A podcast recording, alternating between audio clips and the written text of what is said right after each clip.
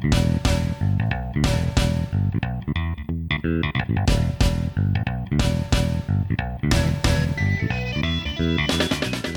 Brian. Hey, Dan. Hey, listeners. Welcome to the 55th episode of The Goods Film Podcast. 55. Indeed, nifty 50, nifty 55. We are right in the midst of Spooktober, spooky month, horror season. Where's your mind right now, Brian? Are you in full on preparation for Halloween and into the, the spooky stuff? Yeah, I think it's peak time of the year. Been rolling out the, the outside decorations kind of slow this year, but they'll they'll be up in time. I've got the 12 foot skeleton standing in the yard, so I feel like that's the centerpiece. Right, it's iconic for sure. What about you? Where are you at? Are you feeling it? Well, much more after this past week, having watched four slashers in the past week, definitely helping me get there. But yeah, I'm trying to figure out what I'm going to be for Halloween. I think my daughters are going the unoriginal route of frozen Disney princesses. I last we we've been slightly more interesting things in the past. I feel like being Anna and Elsa is like just the most generic possible costume for a girl, but that's all right. I'll let them be what they want to be, and they it's cute. They want to match each other. They want to be Anna and Elsa, so um, that should be fun. But for me, I, I don't know. Maybe I'll try to match them as like Sven or something, or maybe I'll be do something different. I've always wanted to dress up as Steve from Blue's Clues, which has nothing to do with the Frozen princesses, obviously, but might be something I'd do anyways. Yeah, it would be it'd be timely this year. Yeah, with that that video. And speaking of things timely this year, I'm torn between being the Q shaman or possibly Omni Man from Invincible, the J.K. Mm. Simmons bad Superman, because he's got a mustache. Okay, yeah, both 2021 selections. Exactly. But yeah, it was good to catch up with some iconic horror movies. Because what did we watch? I don't think we've said yet. That's right, yeah. So we watched the 1996 meta slasher Scream, directed by Wes Craven. And we also ended up watching, uh, I think both of us did, all three of its released sequels Scream 2, th- 3, and 4. That's right. So, thus far on the show, I don't know who's been keeping track, but my track record keeping up with sequels has not been too good. When we kind of learned about them after the fact and, and mulled them over, I sometimes have left them out. I didn't watch more American Graffiti or the other um, Seijun Suzuki Japanese movie that your brother recommended. So I thought after you watched four Sleepy Hollows, I really needed to pick up my game and, and watch all the Screams. So here we are, ready with the full franchise. Awesome, yeah. Well, you know, no pressure. We're both gainfully and busily employed and, and off doing our own things. So Well, no pressure to keep up. Scream 5 is coming in January for some reason. Why is it coming out in January? uh, but there will soon be a new chapter, and we may owe you an update.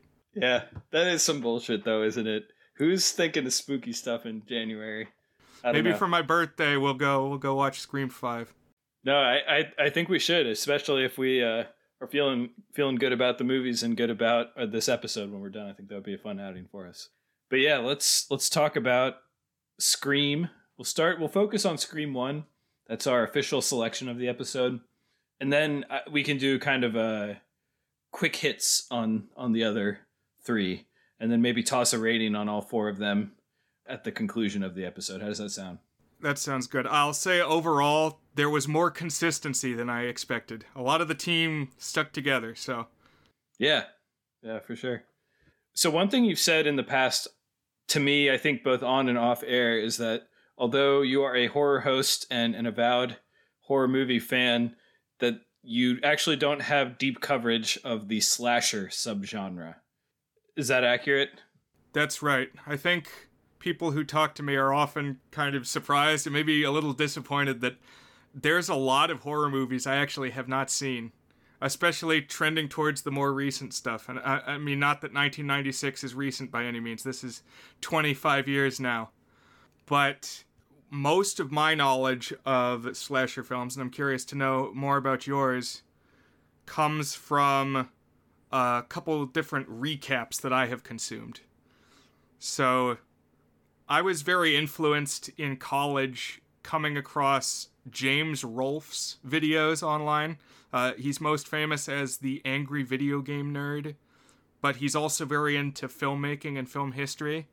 And from every October, spanning like 2007 to, I don't know, 2013 or 2014, he did this series called Monster Madness, where every day of the month he would do a horror movie review. And the first year that he did it in 2007, it was like a crash course in horror cinema history. Like all, all the important ones that you would shout out at first glance. So, you know, Psycho and Halloween and The Exorcist and Jaws and starting with the early Universals and stuff. Just a really good, concise introduction. And one of the latest chapters, because it went in chronological order, one one of the last videos from that year, 2007, talked about Scream. So we'll we'll get a little more into my understanding of Scream prior to watching the film. But uh, what about you, Dan? What's what's your exposure? Oh, I also want to shout out uh, Buzzed on Movies as I have many times before, but they are more comprehensive horror fans, I would say. They watch just about everything that comes out, and they have released detailed recap coverage of the Saw franchise, also the Halloween franchise. I might have heard some murmurs that the Friday the 13th franchise might be in the works, but they haven't done Scream. And so this is virgin ground for us. I have seen some of the Friday 13th pop up on Matt of Buzzed on Movies Letterboxd accounts, so that tracks with me. But sorry if we're spoiling your uh, your upcoming episode, Buzzed on Movies. I'm not sure how many crossover listeners there are. So, but yeah, my my experience is also very limited of movies that are canonical. What you think of as sla- slashers? I saw Nightmare on Elm Street and Nightmare on Elm Street Two in preparation for a movie night for the Patreon members of the alternate ending podcast and website. And um, that's actually very relevant because we've gotten more exposure to not actually watching them, but but kind of reading reviews of them and hearing thoughts on them because of that podcast and that website. In particular, one of the contributors is not one of the main three members of the podcast, but he he shows up frequently and he hosts um, a bunch of their episodes and um, he writes some of their reviews. Is someone named Brennan Klein, and he, he's also pretty active on the Discord and on Letterboxd, and he is a super intensive fan of the 1980s slashers. Um, I really love following him on Letterboxd. When he's kind of deep in it, you'll see like this random 1983 Italian slasher or something pop up with a two and a half star review and a breakdown of it, and you'll go and look. It'll be something like 75 people have ever logged it on Letterboxd or something like that. He, I think he's trying to review every single slasher of the 1980s. So a while ago, I reached out to him and I said, "Hey man, I love your your coverage of slashers, and I know you're a big fan, but I don't even really know where to get started. Could you tell me a little bit about I don't know what you would recommend for someone who's trying to get into slashers or like hit the important points.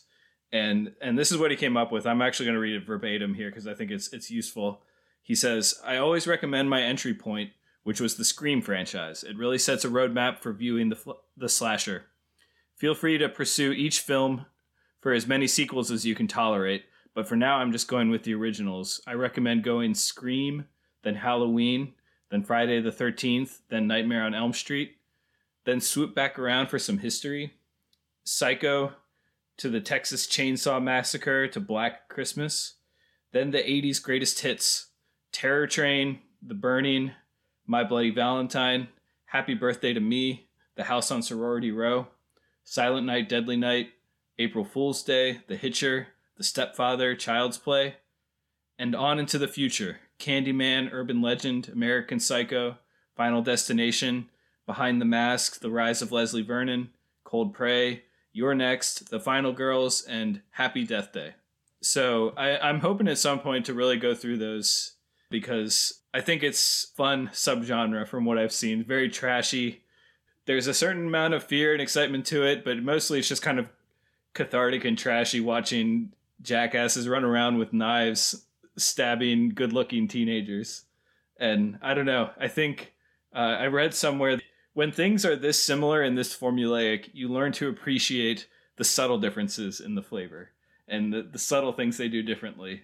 And I can see how that would be appealing with with slashers. I'm that way with some subgenres of film, like with the teen comedies that are all exactly the same formula, same types of jokes. Seeing them slightly differently, I, I get an appreciation for the nuances of them, and I can see how this would be a subgenre to also support that. And then his last remark on that was he said, "Then hit me up for the weird shit." But of those recommendations, of note, we covered Happy Death Day earlier in the podcast. That's right.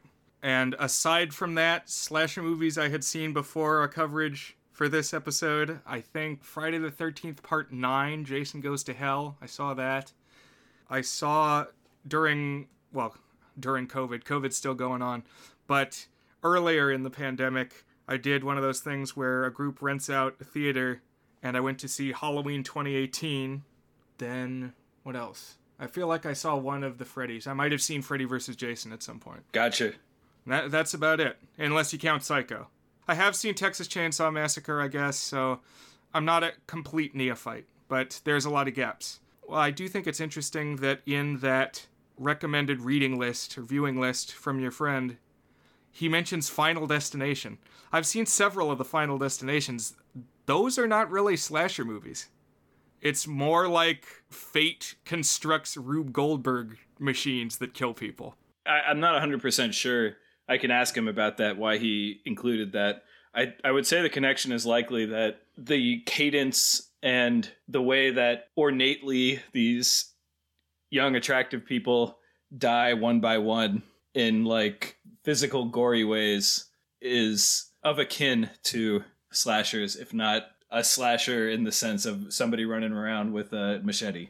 I guess that's true, but I think if you count Final Destination, you got to count Saw, which he doesn't have on his list, and I have seen all the Saws. So, so I, I think the difference is that I, I'm not saying that you're necessarily wrong in that, but I think there's a fine line between slasher and torture porn. And I haven't seen any of the, the Saws, but I know their reputation is for like dragging out and making excruciating the violence of it. Which the Final Destinations I've seen, I've seen two of them. It's pretty abrupt like it's it's not. I don't think of it as a torture porn type c- scenario. So I think there is like somewhat of a distinction there, but I can certainly see the overlap of, of what you're saying because in in Saw you have like the characters die one at a time too, right? Right. But I think I, I get what you're saying. Yeah. Yeah. So uh, just to kind of wrap up on on Brennan's input into this, and indeed that is why I selected this because it was the first one on his his recommended viewing list. I, I did tell him that we were going to watch Scream and that it was inspired by him putting it on the list and, and asked him if he wanted to say anything on the pod. And he, he wrote a little note for the listeners here. So this is what he said. He said, Hi, everyone. Brennan here.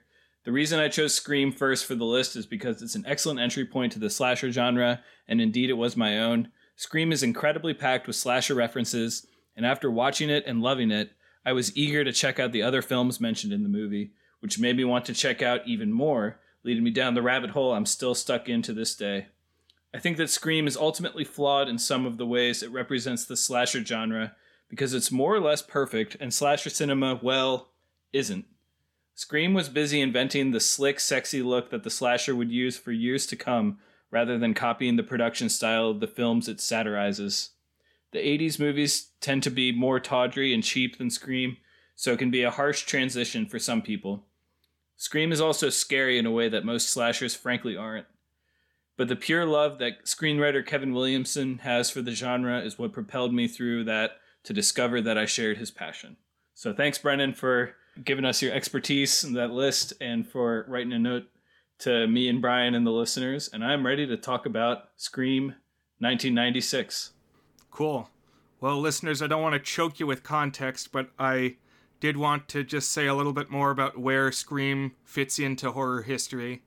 So, director Wes Craven has made a lot of horror movies, but one of his most iconic was the original Nightmare on Elm Street, but he didn't make any of the sequels. There's a dig early on in Scream in the iconic phone conversation, one of them at least, where the voice on the phone and the, the teenager are talking about what's your favorite scary movie. That's a line that gets dropped many times in this franchise. And one of them says, Nightmare on Elm Street. And I think the voice on the phone says, Oh, yeah, that's scary. But then uh, I think it's Drew Barrymore. I think it is the very first scene in the movie. Uh, she says, Yeah, but the rest sucked. And uh, so, little little Wes Craven uh, insert there. Right. But Wes Craven did finally return to the Freddy franchise in 1994 with the seventh film, Wes Craven's New Nightmare. And that is the one that's super meta. It takes place on the set where a cast and crew are making a Freddy Krueger movie. And, you know, Freddy deals in dreams, attacks people in their dreams. So, like, somehow he emerges from the dream realm and starts taking over and killing people on this film set. So clearly, Wes Craven was bitten by a meta horror bug, and maybe a little bit wanting to tear down what he had created or something, deconstruct it. And that was just going full force two years later when he made Scream. This movie is sort of an homage slash deconstruction and, and almost intended as like a capper or finale to the slasher genre. Like, this is the ultimate, nobody needs to make a slasher movie after this one. And yet, it ended up being super popular and reinvigorating the genre rather than bringing it to an end. Right. Yeah. Yeah. And I, I think that's all astute. And I definitely want to go see that. What's it called again? It's uh, like New Nightmare or Wes Craven's New Nightmare. I think right. that looks intriguing for sure. And I know that he has a long and varied career. I know he like made one random non horror movie at some point, and he I think he was he the one who did The Hills Have Eyes. Yeah, and interestingly, he made like the original Hills Have Eyes in the 70s and then he did the remake in the 2000s. So weird. Yeah, it's like he's found himself a place in different eras of horror filmmaking. So I'm not I'm not deep on his his filmography. He passed away in 2015 if I'm not mistaken. So he did direct all four of the screams, but he did not obviously direct the latest one because he he passed away about a half decade ago. I think the other prominent voice in the Scream franchise is the writer Kevin Williamson, who Brennan mentioned in his note to us. And so Kevin Williamson, he's actually a very interesting person, um, at least professionally, like seeing his arc, he kind of has a fairy tale story that I think a lot of us dream of happening to us someday. It's kind of like the pilot of the OC is a similar story to this. Although that was, I think the guy's name was Josh Schwartz, and it will not be the last time I mention the OC today. But um, basically, it's just this guy who had this script and was working on this script and got an agent, and basically just he was just a dude. He wasn't like already really in the movie business. He might have been like a low level guy. I'm not sure what he was actually doing, but he certainly wasn't like a creative honcho. And he sold this script, and Wes Craven signed on for it. So like over the course of less than a year, he was like a relative nobody plucked out from obscurity because he wrote one good screenplay and then was like the screenwriter de jour for the next few years. I think he so he wrote the screams. He wrote I Know What You Did Last Summer, which I, I think operates on somewhat of a similar level of Scream. I think it's got maybe a slasher element to it, or at least has some tone similarities. I'm not 100% sure on that. I haven't seen it. Have you seen that one?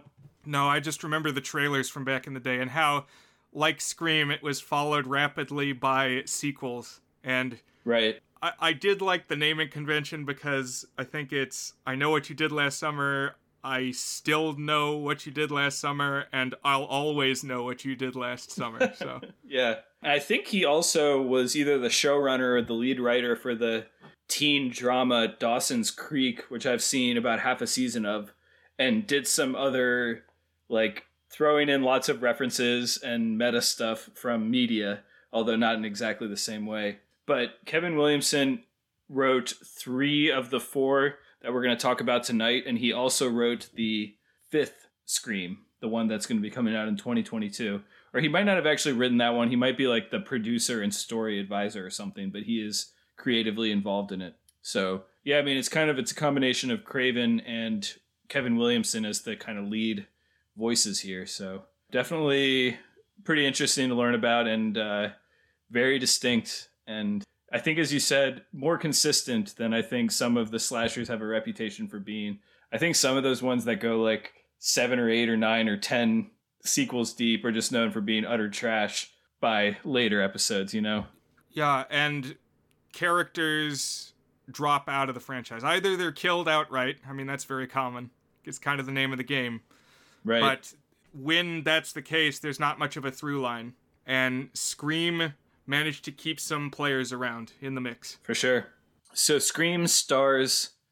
I'm just going to list the three who I think are the ones you're mainly referring to who managed to keep popping up in all the movies. And those are Neve Campbell.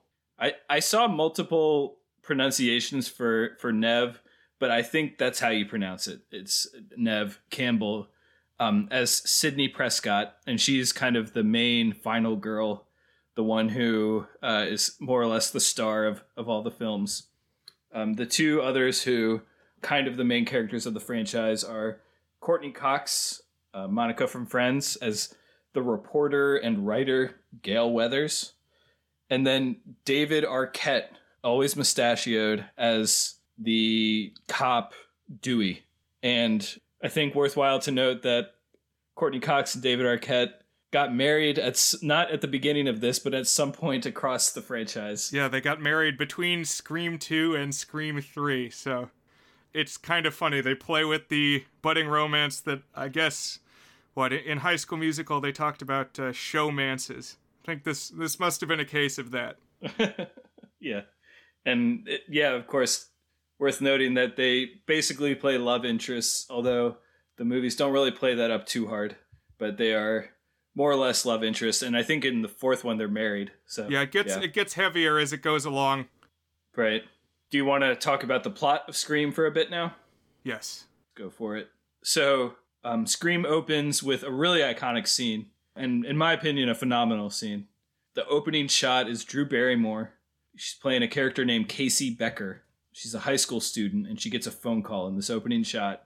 She's putting some popcorn, Jiffy Pop, on the the oven, and this is a stranger who, at first, it seems like it's a wrong number, but this guy keeps he's got kind of a creepy voice. He keeps calling her and, and bugging her more and more and she says that she's about to watch a movie. And this phone call, which starts out like kind of flirty and kind of playful, escalates in creepiness. Uh, the turning point is like they're being kind of flirty, and he says, What's your name? And she says, Well, why do you want to know? And he says, I want to know who I'm looking at. And like immediately she freaks out and like looks out the window like this just went from what's the line from uh I don't even remember what movie it was, but this just went from cute to restraining order or something like that. I can't remember if that was something on the goods or that we talked about. If that was somewhere else, but that's basically that. That's where it escalated the level, and it, it just goes up from there. Yeah, I mean, well, a couple things, and uh, we're we're just gonna be trading observations back and forth because this is like the key scream scene. But like one of his first questions is, "So do you have a boyfriend?" And she says, "No." But she does. You find out very clearly very soon that she does. And what uh, I mean, if I was in a committed relationship, I would not want my girlfriend talking to the creepy voice on the phone as like, let's see where this goes. Like what the yeah. heck? it's like there's a scary rando on the phone and you you're not going to name drop me? Right. Until I'm tied in a chair? Oh, you know, she's just flirting though. She's a high school girl. That's what high school girls do. You know. No, but I see what you're saying. It's like she seems to have no stranger danger, which I want to raise my daughters to be more wary of random people asking them if they have a boyfriend. And this continues to escalate. This opening scene is pushes past 12 minutes, so it's almost 15 minutes, and it just gets more and more intense. And like you mentioned, yeah, the the person on the phone, the man on the phone, basically like turns on the porch light and reveals that, or maybe it's Casey that turns on the porch light. I don't know, but reveals that yeah, her boyfriend is kidnapped, duct taped to a chair there, and before long, the person on the phone like threatening to kill her and gut her and stuff, and he appears on the scene in what will soon be the iconic ghost face mask. And and surely if you know anything about Scream, you've seen this mask. It's like I think it's inspired by that painting, The Scream. It's like a stretched out face that's like sort of in a I don't know if it's a smile or like a, a grimace but very ghostly and long. And there's it's always accompanied by this black hood that covers the majority of your body and goes down to to your feet. I mean, it's it's like a cheap Halloween costume that you can get anywhere. Mm-hmm. It's it's a very chintzy like Grim Reaper robe, and then this mask that, as soon as this movie came out, was everywhere. Right. For me, I remember right around when we were, you know, in middle school. And maybe for you was you were not the right quite the right age for it. But when I was in middle school, it was the really cool thing to get the scream mask, but they made a specific one.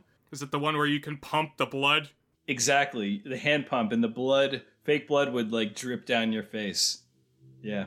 And then this this scene hits its culminating point and this ghost face is what this this persona of a murderer it will be multiple people take the Ghostface persona across the franchise, but Ghostface ends up gutting and killing the boyfriend and then chasing Casey around and killing, gutting and hanging her as well as the the end of this this really brutal opening scene. Any other thoughts on this scene before we, we can move on to the, the movie proper?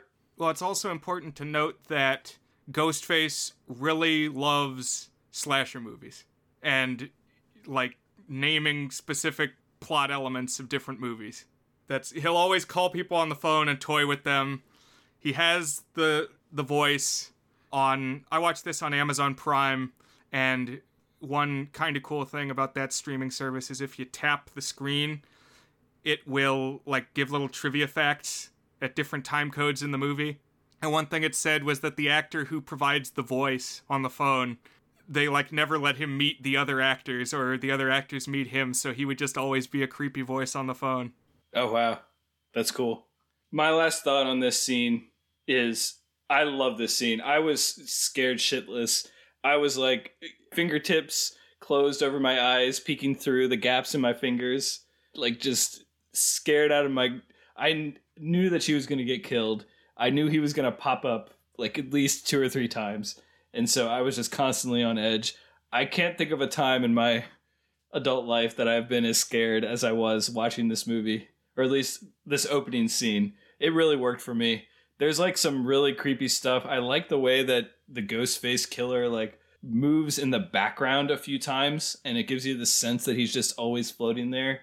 And then there's one or two reveals where he's like right up in your face that just like made me jump and my heart skip a couple of beats. If we were giving ratings just on this scene on our on our signature eight point goodness scale, ranging from very not good to tour day good, I would legitimately give this opening scene a tour day good, our masterpiece rating, an eight out of eight. I think this is an absolutely phenomenal and, and memorable and iconic opening. Everything about it. I think the popcorn also really works. It like burns and it smokes and it's just a very interesting visual cue. And as it like burns and smokes it like makes the whole thing feel more hellish and apocalyptic just as like it escalates in danger more and more. So i really love this opening scene. I thought it was the peak of the movie and the peak of the series so far. I was really struck that it's the opening scene of the movie. This was like if you know anything about scream it's that why do you want to know my name?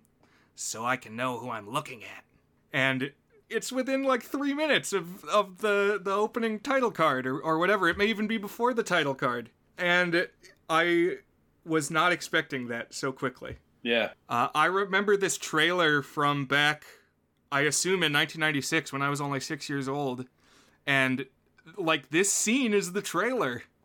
I mean, you don't get, you know you don't get the the guts spilling out, but it's that setup with the phone call Right. up to that line, and I thought it would be a little further in.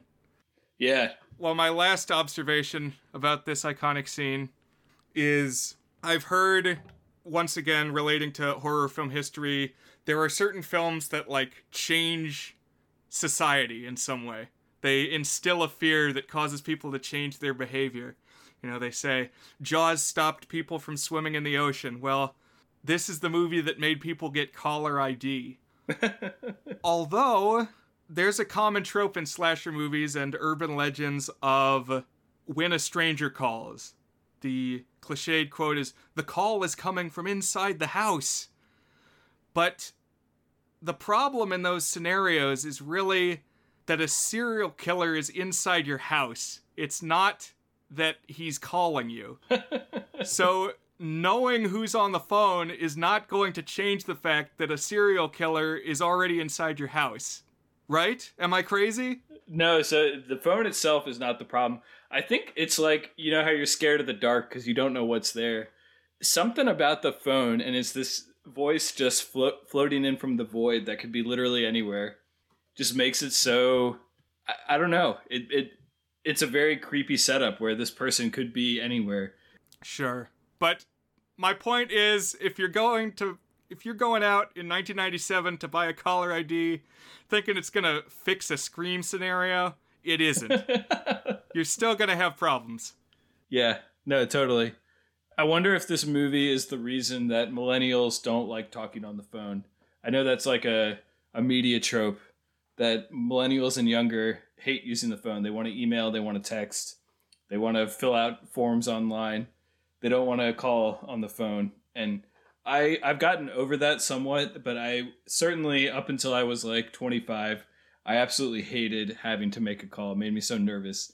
And maybe like the cultural DNA of Scream was injected into me over the course of, of growing up with everybody afraid of serial killers calling them on the, the phone. Could be.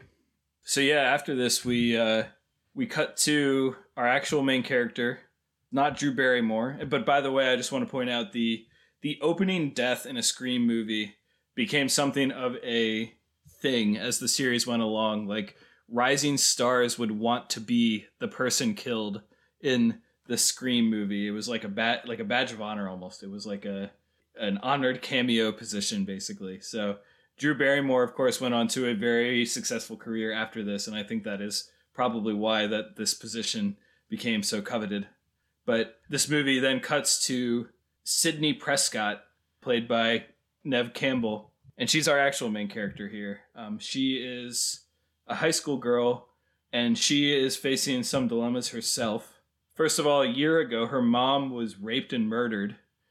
And secondly, perhaps on the surface, less significantly, she has a boyfriend named Billy Loomis, who is played by Skeet Ulrich.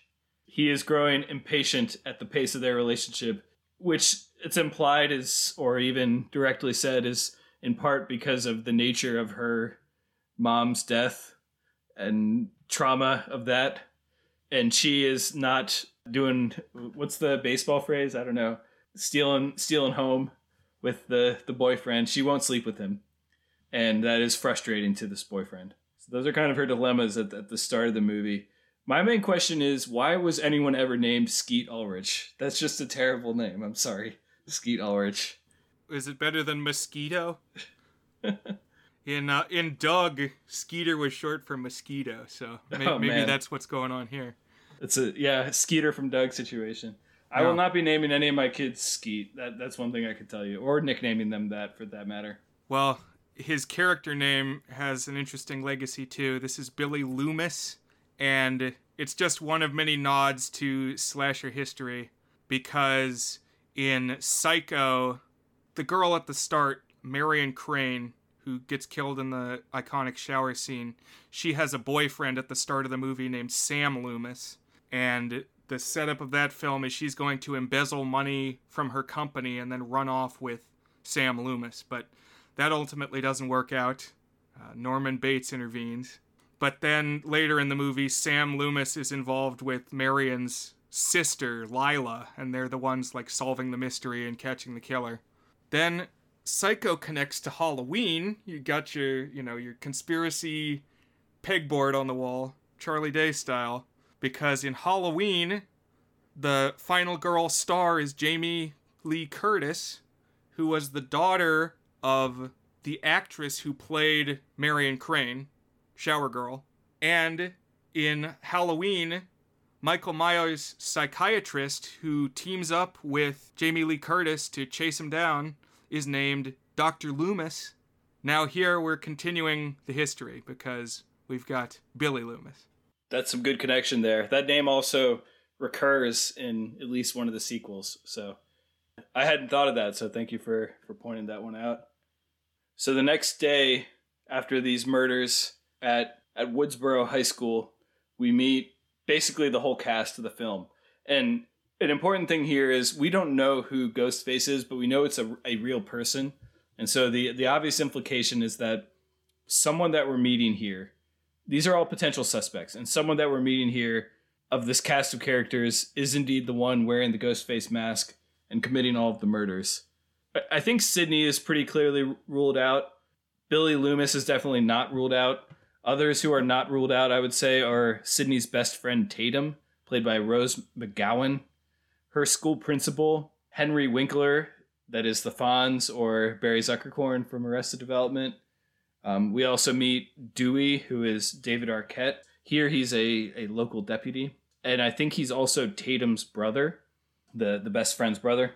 And then another one is Tatum's boyfriend and also like best friend of the boyfriend Billy Loomis. And it's a character named Stu and he is played by Matthew Lillard, who just gives a bravura performance of Nick Cage, unhinged intensity. I was just here for all of Matthew Lillard in this this first movie. I really loved it. I feel like Matthew Lillard always plays himself. and what you might know Matthew Lillard better from is he took on the role of Shaggy in the Scooby Doo live action movies and now plays him in the cartoon as well. Yeah, and he is something of an internet meme, internet icon, and he handles it very humbly and appreciatively. So he's an easy man to admire. But yeah, he plays Stu here. Uh, another one is this kind of pop culture film geek goober guy named Randy Meeks, played by Jamie Kennedy. Then there's, as mentioned, the the local reporter who is named Gale Weathers, that's played by Courteney Cox, and her cameraman named Kenny, played by W. Earl Brown. Then there's Cotton Weary. So he's played by Liev Schreiber. Uh, spoiler, he ends up being a pretty minor character in this film, but he plays the convicted murderer of Sidney's mom.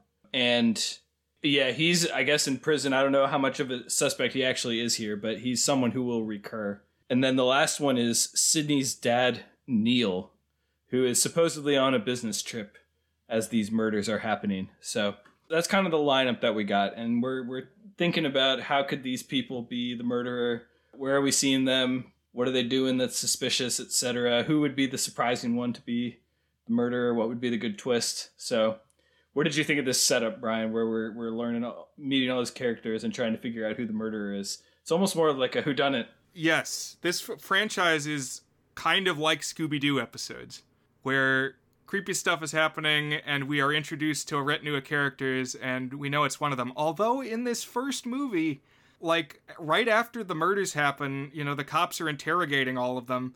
And my thought was, why? Why does it have to be one of these people? I mean, all that we know is that Drew Barrymore and her boyfriend got slashed. And I guess these are the people who know them, but it, it really screams just like crazy serial killer to me and and why it has to be somebody they know, I, I'm not sure. That's interesting. Yeah, what I'd have to watch the movie again to see how much it pushes. It's definitely one of these people. I was just operating under that assumption because, you know, I was figuring it wouldn't be a very interesting story if all of a sudden there was some random serial killer who appeared on the news and happened to be the killer. Although that's kind of what Happy Death Day did. Right. That's a conversation we had during our Happy Death Day episode. Yeah. And in that case, I thought they were doing enough with everything separate from the killer that I wouldn't have minded if it ended up just being that weird serial killer guy. But here, it was so much about meeting these characters that it felt like it had to be one of them from the start. So I don't know. And I guess I just kind of knew that that was a thing in Scream from cultural osmosis. Right. That it's it's a whodunit. Yeah, I'll say I, I knew that as well from the the James Rolfe video that Mm-hmm. being that this is a common Halloween costume, it's something that anybody can don, and that actually there are many different ghost faces as the franchise progresses. Right. So one important dynamic that informs the rest of the series is that Gale Weathers is the Courteney Cox character. Here she's the reporter and she has a major beef with Sidney. And in fact, she wrote a book alleging that Cotton, who was convicted on Sidney's testimony, was actually framed for the murder and wasn't the one who raped and killed Sidney's mom. And so there's like a dramatic Sidney punches Gail scene that's cathartic to the viewer because Gale is kind of an aggressor on Sidney and we're supposed to read her as kind of trashy. Although, spoiler, she ends up being right. Yeah. I, I'm going to say we're going to be full on spoilers here. And if you don't want to be spoiled on the Scream series, I don't know if we're going to be full spoilers on the sequels, but I'm planning to be if you're up for it, Brian. Yeah, at least number one. We may not go as thorough with the recaps in the later ones, but w- it's fair game. And something I realized today is I have no idea how to spell Courteney Cox. It's not the way that you would think. It's not the way that we've written it several times in in our notes here. It's Courtney. There's there's an e after the t. It's bizarre spelling. I've never seen Courtney spelled that way. I I'll, I'll say I've never watched Friends. Interesting. Now that I'm thinking about it, I don't know if I would expect that as a spelling. You're right. I think all the people I knew. It's it's like a Berenstein Bears thing to me that's just unfolded today. I thought you were going to be talking about the last name and other possible spellings of the, the word Cox Oh when you no. when you started that. So that one we were pretty clear on the Yeah, no, I I knew that one. things quickly escalate. The next night, Sidney gets a phone call from the voice that we know belongs to Ghostface, and it kind of behaves in the same way that it did with Casey. We know that now that Sidney is definitely in danger. He appears, he chases down Sidney, but she manages to escape. And that's going to be a thing that happens like six times throughout this movie. Is, is Ghostface appears, almost kills Sidney, but doesn't quite kill Sidney. But one important thing here is is Billy, the boyfriend, appears shortly afterwards, and Sidney's like, "Hold on a second, hmm, someone just almost killed me, and then you were here." And he's holding a phone, a cordless phone. Right. That's a good point. Yes, another important piece of evidence. So, like, understandably, he is arrested and interrogated and accused of being the murderer, but there's really no evidence implicating him. So he is released. So many times in this franchise, there will be moments where Ghostface runs off to the side or is knocked away to the side, and then some other character runs into the room. Uh huh. and there's tension of oh is this person ghostface but like for that to be the case these people have got to be really good at changing their clothes super fast there's like no intervening time I thought about that. To me, it's not even necessarily the changing. Okay, you're wearing the, the the face mask and you take it off, and obviously there's like some changing involved with that. But I feel like the way that the costume is, you could just literally rip that off and like toss it somewhere. Although if you toss it somewhere, I guess it could be seen. But anyways, to me, it's like the mental gymnastics to know to do that and to like be able to play it off perfectly. It's implausible to me that psychologically these people could shift between murder mode and best friend mode on a dime. yeah it would it would be really hard to just to do that change and then come into the room. But every time it happens everybody's tense. It's like oh maybe this is the guy. Right. and who knows? Maybe it is. Well we'll have to see what happens. There's also a little bit of something we talked briefly about in our Happy Death Day episode, which is that a spoiler, the person who ends up being the murderer in that is not a person you would expect to be like a physical specimen, like just absolutely chasing you down, physically relentless. And I feel like this mask gives the characters some superpowers. Like although they get knocked down a lot, they like always immediately pop back up and they're like very aggressive and successful at approaching people and killing them to the point that it was kind of implausible that like this was a real human doing these things. Maybe, but they're not really towering like Michael Myers or Jason. They they look a little scrawny. Like I said, the costume looks kind of cheap to me, which maybe is the point that really anybody could pick this thing up. But yeah, they they they do get knocked down a lot. They're not infallible. And I was thinking, you know what would defeat this killer is if like two or three people happen to be in the room when they are, but they they're always really good at planning things out so that they're alone with somebody. That's true. Another thing that bugged me along those lines is like there are a few times where Ghostface gets knocked down and the characters literally never have the impulse to grab the mask and take yeah, it off. Yeah, that's the whole thing. Is like I know they have a knife, so they can like swing it around while you're trying, but it's there's plenty of times where it's like they're they're dazed for a couple seconds. It's like you could slip it off, it, it, poke it with a pole or something. Just take the mask off, and we can be done with the movie. Yeah. now it's got to be dragged out to the the last 15 minutes. So that's right. Let's see a couple another a couple other dynamics that that play out here in this mid portion of the film. After Billy the boyfriend is cleared by the police, they have a confrontation where Billy basically mentions that, hey, my parents got divorced around the same time that your mom died, and I got over it. So, like, why can't you get over your mom being raped and dying a year ago?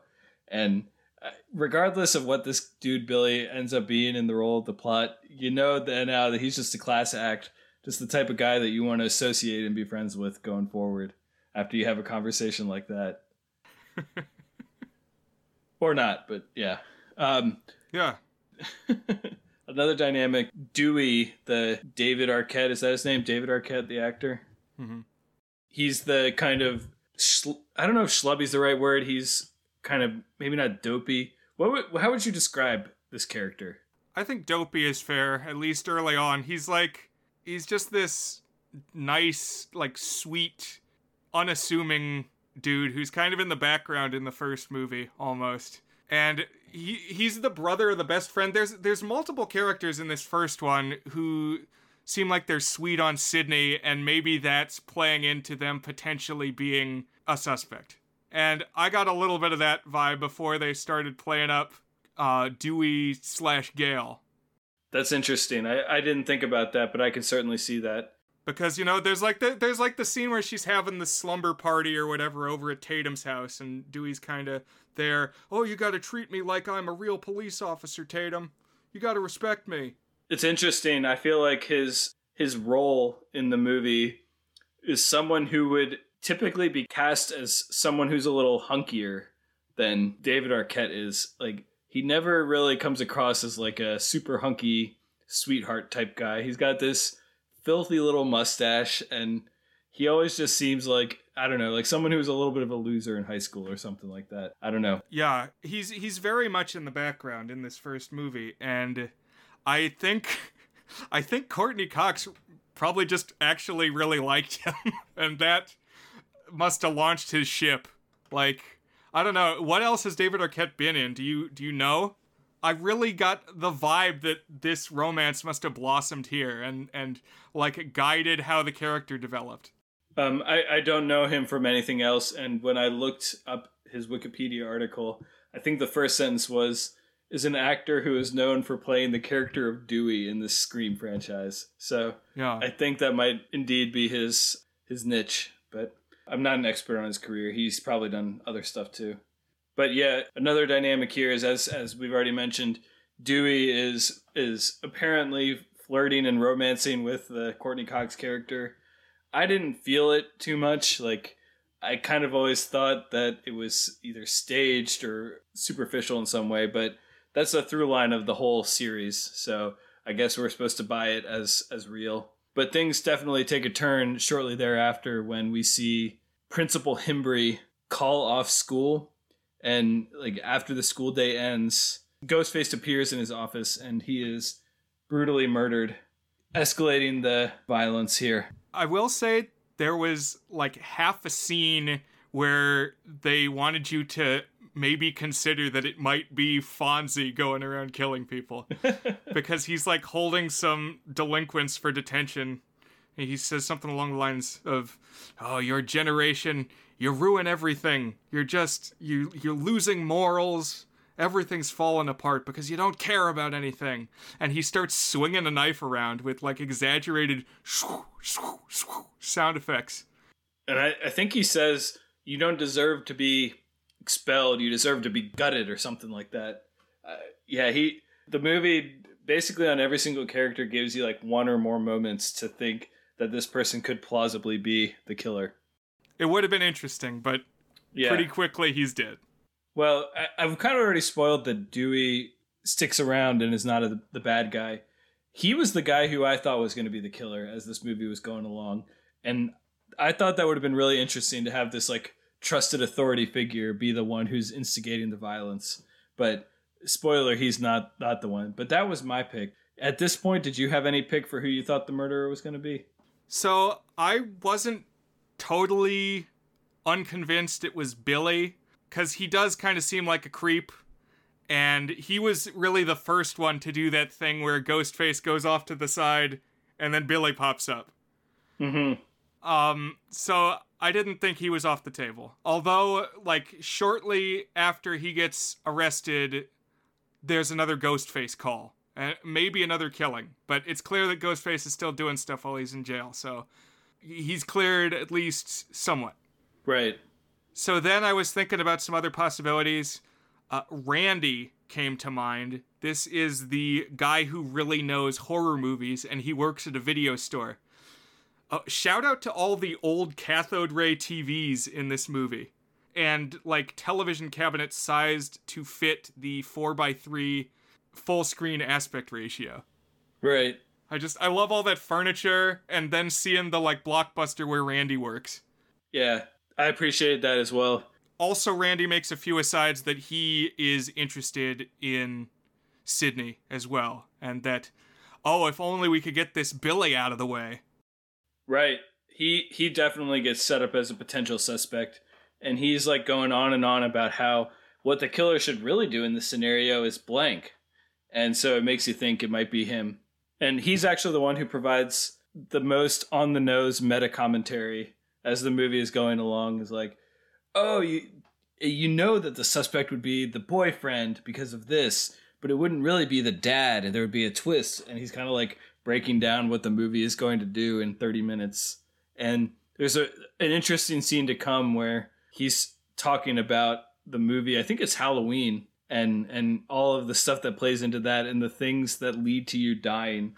And of course, we get a couple of scenes of people doing those things and then dying, like having sex, saying you're going to go get a drink, and, and leaving the crowd and, and things like that. So yeah, never say I'll be right back because you won't be right back. And then shortly after, uh, one of the other kids at the party says, "I'll be right back." Yeah, it's it's Matthew Lillard, and then he gives one of his great faces from the movie. So yeah, he's always mugging. Yeah, there is indeed a big party where everybody congregates that night, and basically everybody shows up. And so, since we know everybody's showing up, we know that people are going to start dying. We know Ghostface is there somewhere. He or she is probably hopping in and out of the place where everyone is killing people. And among the people to die, first is Tatum, the best friend, and she gets maybe the gnarliest death of the film.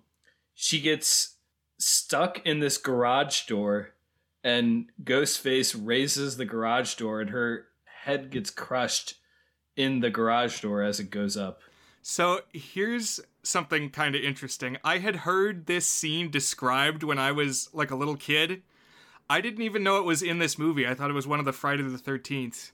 And like just the idea of the scene in my head has scared me for a long time. Finally seeing it, it didn't bother me as much as I was expecting. but it's this movie. It's in Scream. So almost all of the deaths in this movie are like stabbing with a butcher knife. This one reminded me of what I think of with Final Destination where you get in this like really horrible but unlikely circumstance of like some sort of machinery and happenstance colliding to this one gruesome thing that like you maybe imagine could happen to you but like isn't something that is really likely to happen in real life That's right. It's like slipping in the shower and you get hanged, or you like step on a tack and fall over a balance beam, and like the air conditioner gets unscrewed from the ceiling and falls down on your head or something. right yeah Rube Goldberg stuff. Kind of silly, but entertaining to see how they set him up. Yeah. So there's this kind of comic bit. One of the funnier actual bits in the film, for me at least, is one of the things that makes you die is having sex. And so then we cut to Sidney giving in and finally having sex with Billy, giving in to his advances. And like immediately afterwards, Billy is stabbed, like right after hooking up with Sidney the the last major death early on in this this evening is the cameraman of Gale. So so Gale is there. I can't even remember exactly why she shows up. I think she thinks that something might happen to Sidney or something, but they set up this camera that they have on a 30 second delay and it's this really creepy thing where we see Ghostface appear and look like he's going to stab someone but then he disappears and we see it as the cameraman sees it and it's on 30 second delay. And he's like and they're like, "Oh, that's crazy." And then they look up, and Ghostface is right there because in the 30 seconds since that, he has walked towards the the van, and he ends up killing the cameraman Kenny. So these are all people that we can ostensibly cross off the list of, of possible suspects. But um, I think my favorite bit there was the 30 second delay, but I thought that was pretty clever. Yeah, there's a couple good moments of setup and payoff in this movie. That's one of them where earlier they're, you know, setting all the cameras up and they mention, well, there's a 30 second time delay. And another is early on when the dad comes in to talk to Sidney at the start of the, the movie, basically. The room is set up so that if her closet door is open, the door of the room can't open. They like clack into each other. And the dad kind of awkwardly like peeks in and is, and is talking to her through the crack in the door. And then later, the like the first time that Ghostface shows up and attacks her at her house, he slams into the door and the same thing happens where the doors clack together and he can't get in. So it's kind of making you think, "Oh, maybe it's the dad because it's the same thing happening." But in any case, whoever it is, it's like call and response, set up and, and payoff. Right. That is a good one. Yeah.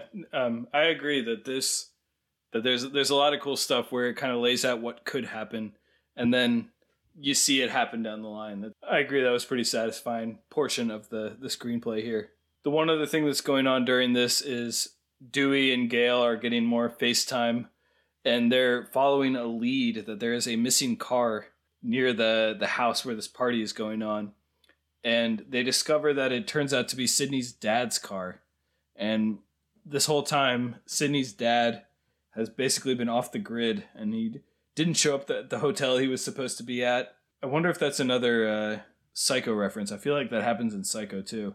But I think it's like trying to make us think real hard that the dad is the potential murderer. And it's trying just hard enough that you know that he's not actually the murderer at this point. In part because we haven't seen him on screen all that much. And that would be kind of Well, at this point, I was wondering maybe it is the dad because, you know, maybe Billy was ruled out by the thing. So p- possibly, maybe. there's there's a lot of Ghostface chasing down this group of people who have survived, and most of them manage to barely escape here. But at last, um, we we get a scene where Billy, the boyfriend, shoots Randy, the film geek character, and reveals that Ghostface is indeed Billy, but not just Billy, but also Stu, character play by Matthew Lillard there's two murderers. They're they're they're in cahoots. They're working together, and they were indeed inspired by the classic slashers, as Randy had been talking about. The thing where Billy got stabbed was something they elaborately designed up front, I guess, to make it look like a fake stabbing, and they are they are indeed both the killer. So uh, we now have our identity revealed it is Billy and it is Stu. So, what did you think of the fact that there were two killers, and what did you think of the selection of their identities here? So I figured for it to be Billy, there would have to be a second one. I don't understand why it was Stu, why it was Shaggy, Matthew Lillard doing this, because we get, you know, the villain monologue after the reveal, and Billy gives a motivation for why he's doing what he's doing, but Matthew Lillard really doesn't. It, he just says, "Oh, peer pressure." Billy wanted me to do it, so I did it. And I I, I think maybe he's just like a sick fuck. Because at the start of the movie, I mean, he's the first one making light that their friend just got murdered. Yeah. He's like making jokes about it. So I guess he's just a twisted guy. I was going to say, if anyone here, like, just based off of their performance in the film up to this, like, let's say there was no murders involved. If you were to ask which one of these people is the psychopath, definitely Stu is the one that you would point at right there. so I was mixed on this revelation. I thought it was odd that the movie pointed us towards it being Billy so many times, and then it actually was him. Like it's not just that scene where he appears, but there's like two other times where they say, "Hmm, maybe it is Billy." Don't you still think it might be Billy? And the fact that it was leaning so hard on that and then still ended up being him to me was a little disappointing. It wasn't it didn't seem very clever. I don't know. It seemed heavily foreshadowed, although when I rewatched the movie to make the notes, I felt like it kind of actually fit. I was a little mixed on it. I don't know. And then the other thing that's interesting is like we're definitely led to believe that it's one person. And so you're kind of ruling people out one at a time. And then the fact that there ends up being two of them but also one of them like fake killed one of them it felt just a hair cheap to me. Then again i think this movie's strengths are less in the who done it element and more in the suspense element. And so I, it didn't diminish my overall experience all that much. Although if like i were crafting this as an ideal mystery i would have done it slightly differently fr- from my perspective so. Yeah i'd say in all of these like the reveal comes and it's a little bit of a letdown in some ways. Mm-hmm. It's all, almost like I, I would prefer the the monster being unmasked almost. But uh, I mean, it is it is kind of a key. It, it's I think if you took out the mystery element, it would not. Maybe the rest of it wouldn't stand on its own quite as much, but because it's just it is a big part of it. Out of all the killers we see, I think there was there was one I really liked as the revelation and then there were a couple that I kind of liked as the revelation. And this one was okay for me. Uh, the reason that ended up being kind of okay for me is that, like, the last 15 minutes of this movie, we get the full unhinged Matthew Lillard experience, complementing this greaseball Skeet Ulrich performance. Even if the identities themselves were a little bit underwhelming, it ends up working out pretty well from an entertainment perspective. Yeah, because what happens? we get a monologue from Billy stating that his motive is he's getting revenge on Sidney because the thing that we learned earlier that his parents got divorced around the time that Sidney's mom died. Well, those things were actually connected. It turns out that Sidney's mom had been having an affair with Billy's dad, which Sidney did not know about, but that was in fact the thing that caused the divorce of Billy's parents. And in retribution, Billy was in fact the one who killed Sidney's mom. Liev Schreiber was framed. Cotton is innocent. He was innocent all along, except maybe of having an affair with a married woman. But that was like a kind of double revelation here that it wasn't just Billy doing the recent murders, but the kind of inspiring trauma of this film, which is the rape and murder of Sidney's mom, was perpetrated by Billy. And what I wanted to know, and it's never explained, at least in any of these first four films, they do flesh out the mother's backstory a little more in, in later movies, but I want to know was Billy Ghostface when he killed the mom? Mm. Did that identity come about later, or had he had that in the works all along, even a year ago before we see it? That's intriguing. It also doesn't make any goddamn sense why they killed Casey. Yeah, why did he kill Drew Barrymore? What's the connection? I didn't see that at all, and it's possible there was like a line of dialogue that hand waved it away, but if there was, it doesn't really make any sense. It doesn't stand up to much scrutiny, but I, I still think it's okay because if you look at each of these things in isolation, it more or less works and it doesn't bother me too much. But you're right that I think there are some open-ended questions here. You know what? Maybe Stu did that one just for kicks. Right. The Freakazoid, Matthew Lillard, Nick Cage jumping around, making the goofiest faces guy. Yeah, I could see him doing that just for the hell of it. I feel like they might have had to collaborate on the Casey one though, because that didn't seem like a one man job with getting the boyfriend and tying him up stuff. I don't know.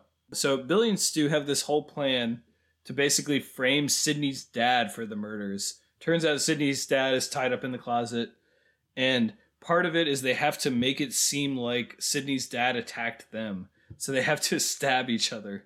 I guess to like give them plausible de- deniability of being the actual suspect because why would you have a stab wound if you are in fact the one running around stabbing people? Oh, this is the part of the movie that got to me. This to me was the grossest part. I did not like them stabbing each other just so that they could be stabbed and show that they had been stabbed. Right. Because they're like, "Oh yeah, if you stab me in the arm, it'll be fine." But then they're bleeding all over the place. it's just so like unceremonious and like all the other stabbings are like very suspenseful and sudden and this is just like, "Well, we got to do this now." stab stab. and, and Matthew Lillard gets stabbed too deep and it's clear that he's dying. He's like, "Um," and he just he does this great whining that had me laughing. he's like, "Oh, I'm not feeling good, man. You cut me really deep."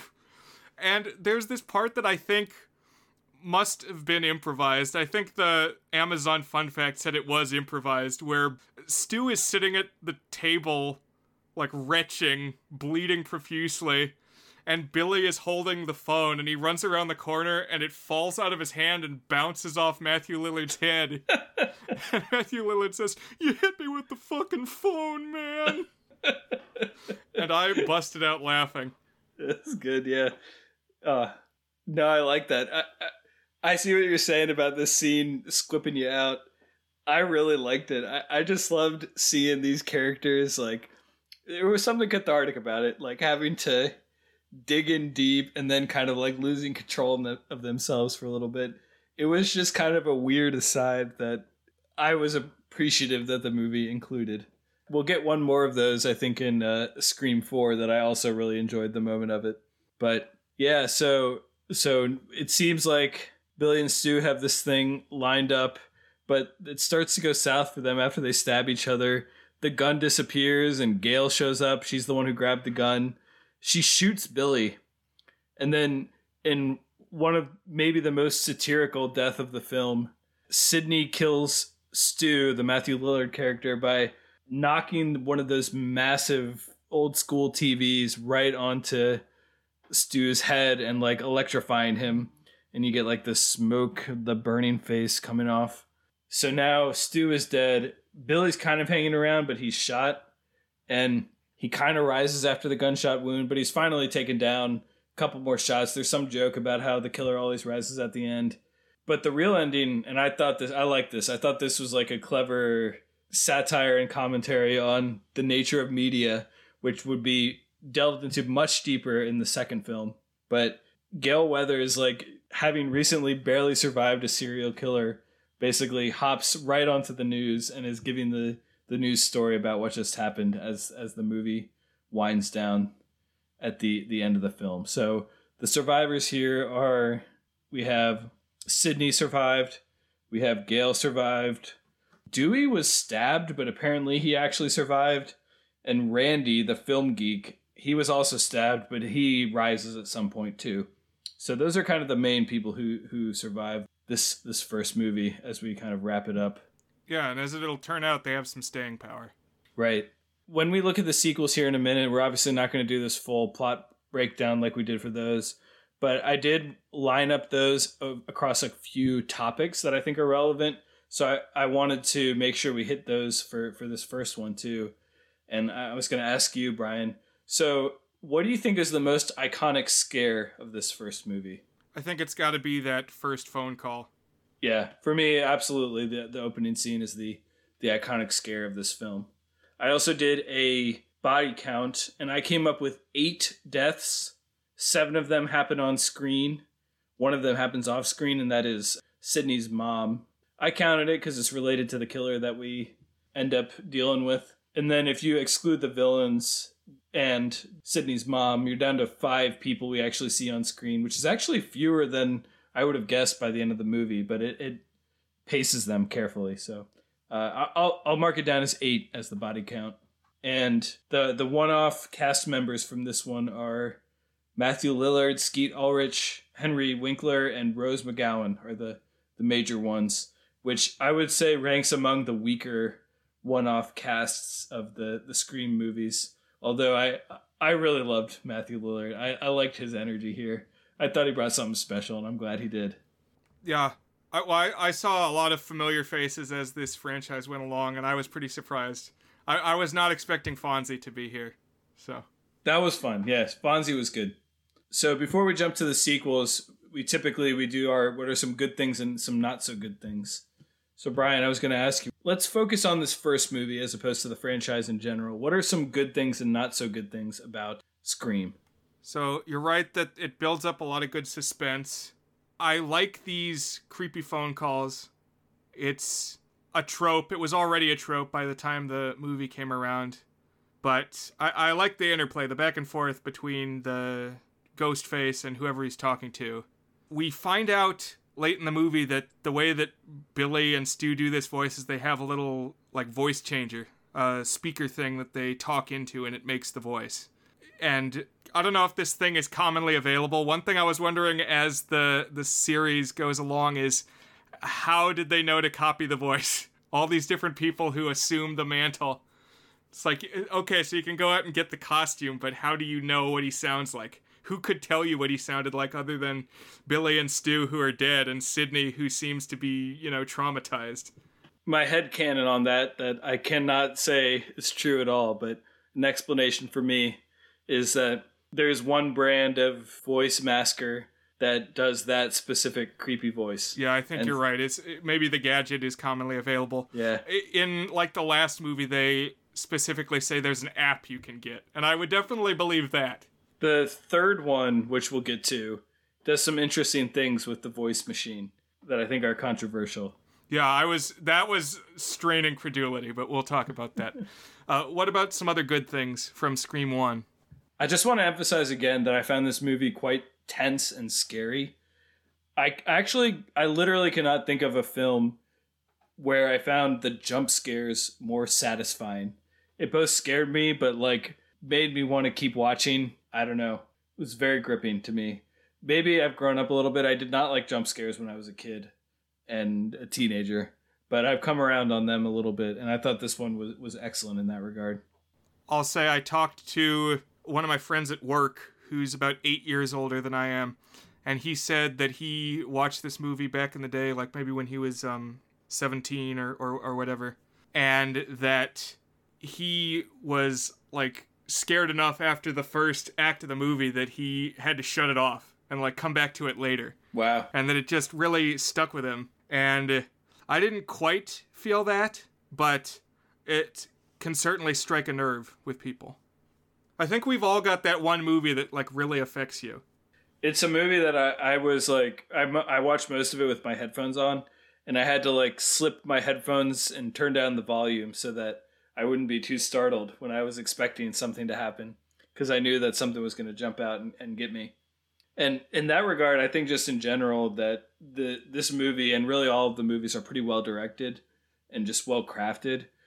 I feel like Wes Craven really knows where to place the camera, where to point it, how to pace it, so that it maximizes the suspense and the gut punch and the, the blood pump when the ghost face actually appears. I really felt like it wasn't ever cheap or or clumsy in that regard. So I mean maybe that's more of a franchise wide observation, but I I really noticed in this first one just like the closet thing, a closet would close and there would be Ghostface, and the way it was shot, it, it scared me. It was really good, I thought. Yeah. This is a little shallow, but I think it's intentional, so I'll call it out is that this movie has just an absolute slate of beautiful women. like I I mean, Drew Barrymore has star power, but they killed her off after the first scene. And I was wondering what are they going to do to follow up Drew Barrymore? And then there's model Neve Campbell as the star, who's going to be with us for a long time, and she's best friends with Rose McGowan. And then Courteney Cox from the like early seasons of Friends shows up. Yeah, I mean, they got some pretty faces here. Indeed. And that would not go away as the sequels went along. No, not by any means. I've already mentioned most of my other good things. A couple things I didn't like about this movie. So Brennan Klein has this as five stars on Letterboxd, and I respect that, especially given the influence it had on him. I'm just going to come out and say this is not a five star movie for me. There's a couple things that brought me out of it a little bit, and I've already talked about some of them. But one is I was, I don't know, I feel like this movie is set up to be more of a horror comedy than it actually is. Like, it's really not actually that funny. It, it has some moments that verge into black comedy, particularly like when they're stabbing each other. That made me laugh a little bit. But I kind of feel like a version of this movie that I would like more is if it got a little sillier while still being jump scary. I don't know. I feel like it could have done both of those things, but instead it decided to be neither really thoughtful about its meta stuff or funny about it. And I feel like it needed to to do something a little more thoughtful than it ultimately did. I guess the meta stuff just felt a little shallow to me. It's like calling out references isn't clever in and of itself, but and I feel like this movie leaned on that a couple too many times. True. I can't really know for sure. I think maybe that was a novel thing in 1996. It certainly seems to be the raison d'etre of this movie for me. That it was supposed to be like a culmination of all slasher movies kind of coming together to a singularity. Like this would be where it would peak, this would be where it would end. And so this to me is the one that has the clearest mission statement whereas the later ones exist because this one made money. Sure.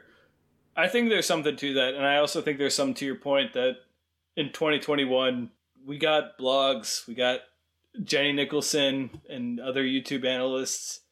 We got people who really like know the genres of what they're watching inside and out. So, we have tvtropes.com. So like we know about tropes that you might not have explicitly talked about. Even if you were like sort of aware of them you might not have like discussed in a mainstream way prior to this. So i can buy that this would have felt a little more novel and unique and thoughtful than it does today. Sure oh and by the way jenny nicholson uploaded a video yesterday after not posting anything for seven months so i saw that it was dear evan hansen takedown she's still with us yes yeah last thing I thought the cast overall was a mixed bag. There were some roles I liked. I'm not crazy about David Arquette. I really don't. He doesn't do much for me. He he's just kind of there for me. His his mustache is real bad. I don't know. Maybe that's judgmental of me. I don't know why he had to have a mustache. He's a cop. I guess so. Yeah. But I, I like some of the performances. I think Neve Campbell is good. I, I think she actually more or less gets better as the series goes along. But I was overall medium on the acting, not not wild about it. Although I already mentioned a couple of favorites as we went. Matthew Lillard, Shaggy being for me the entertainment highlight. Uh, I'm ready to talk about the sequels, and we'll keep this more uh, bullet pointy here. Any thoughts before we move to the sequels? Just that over the course of the franchise, it builds and builds the meta nature of the films. They're going to comment on horror movies, slasher movies, but more specifically than that, this movie and like they're going to start making movies about this movie in the follow-ups to this movie and like each successive one they're going to talk about oh this is the sequel oh this is the third one to the point that before long there's going to be actors playing the characters who aren't the actors that we've seen, but they're like interacting with each other. It's complicated. It's interesting. Let's go. Yeah, let's go for it. So I will say we're going to be full spoilers. Are you okay with that, Brian? Yeah, that's fine. So Scream 2 came out one year later, which is pretty impressive turnaround. 1997.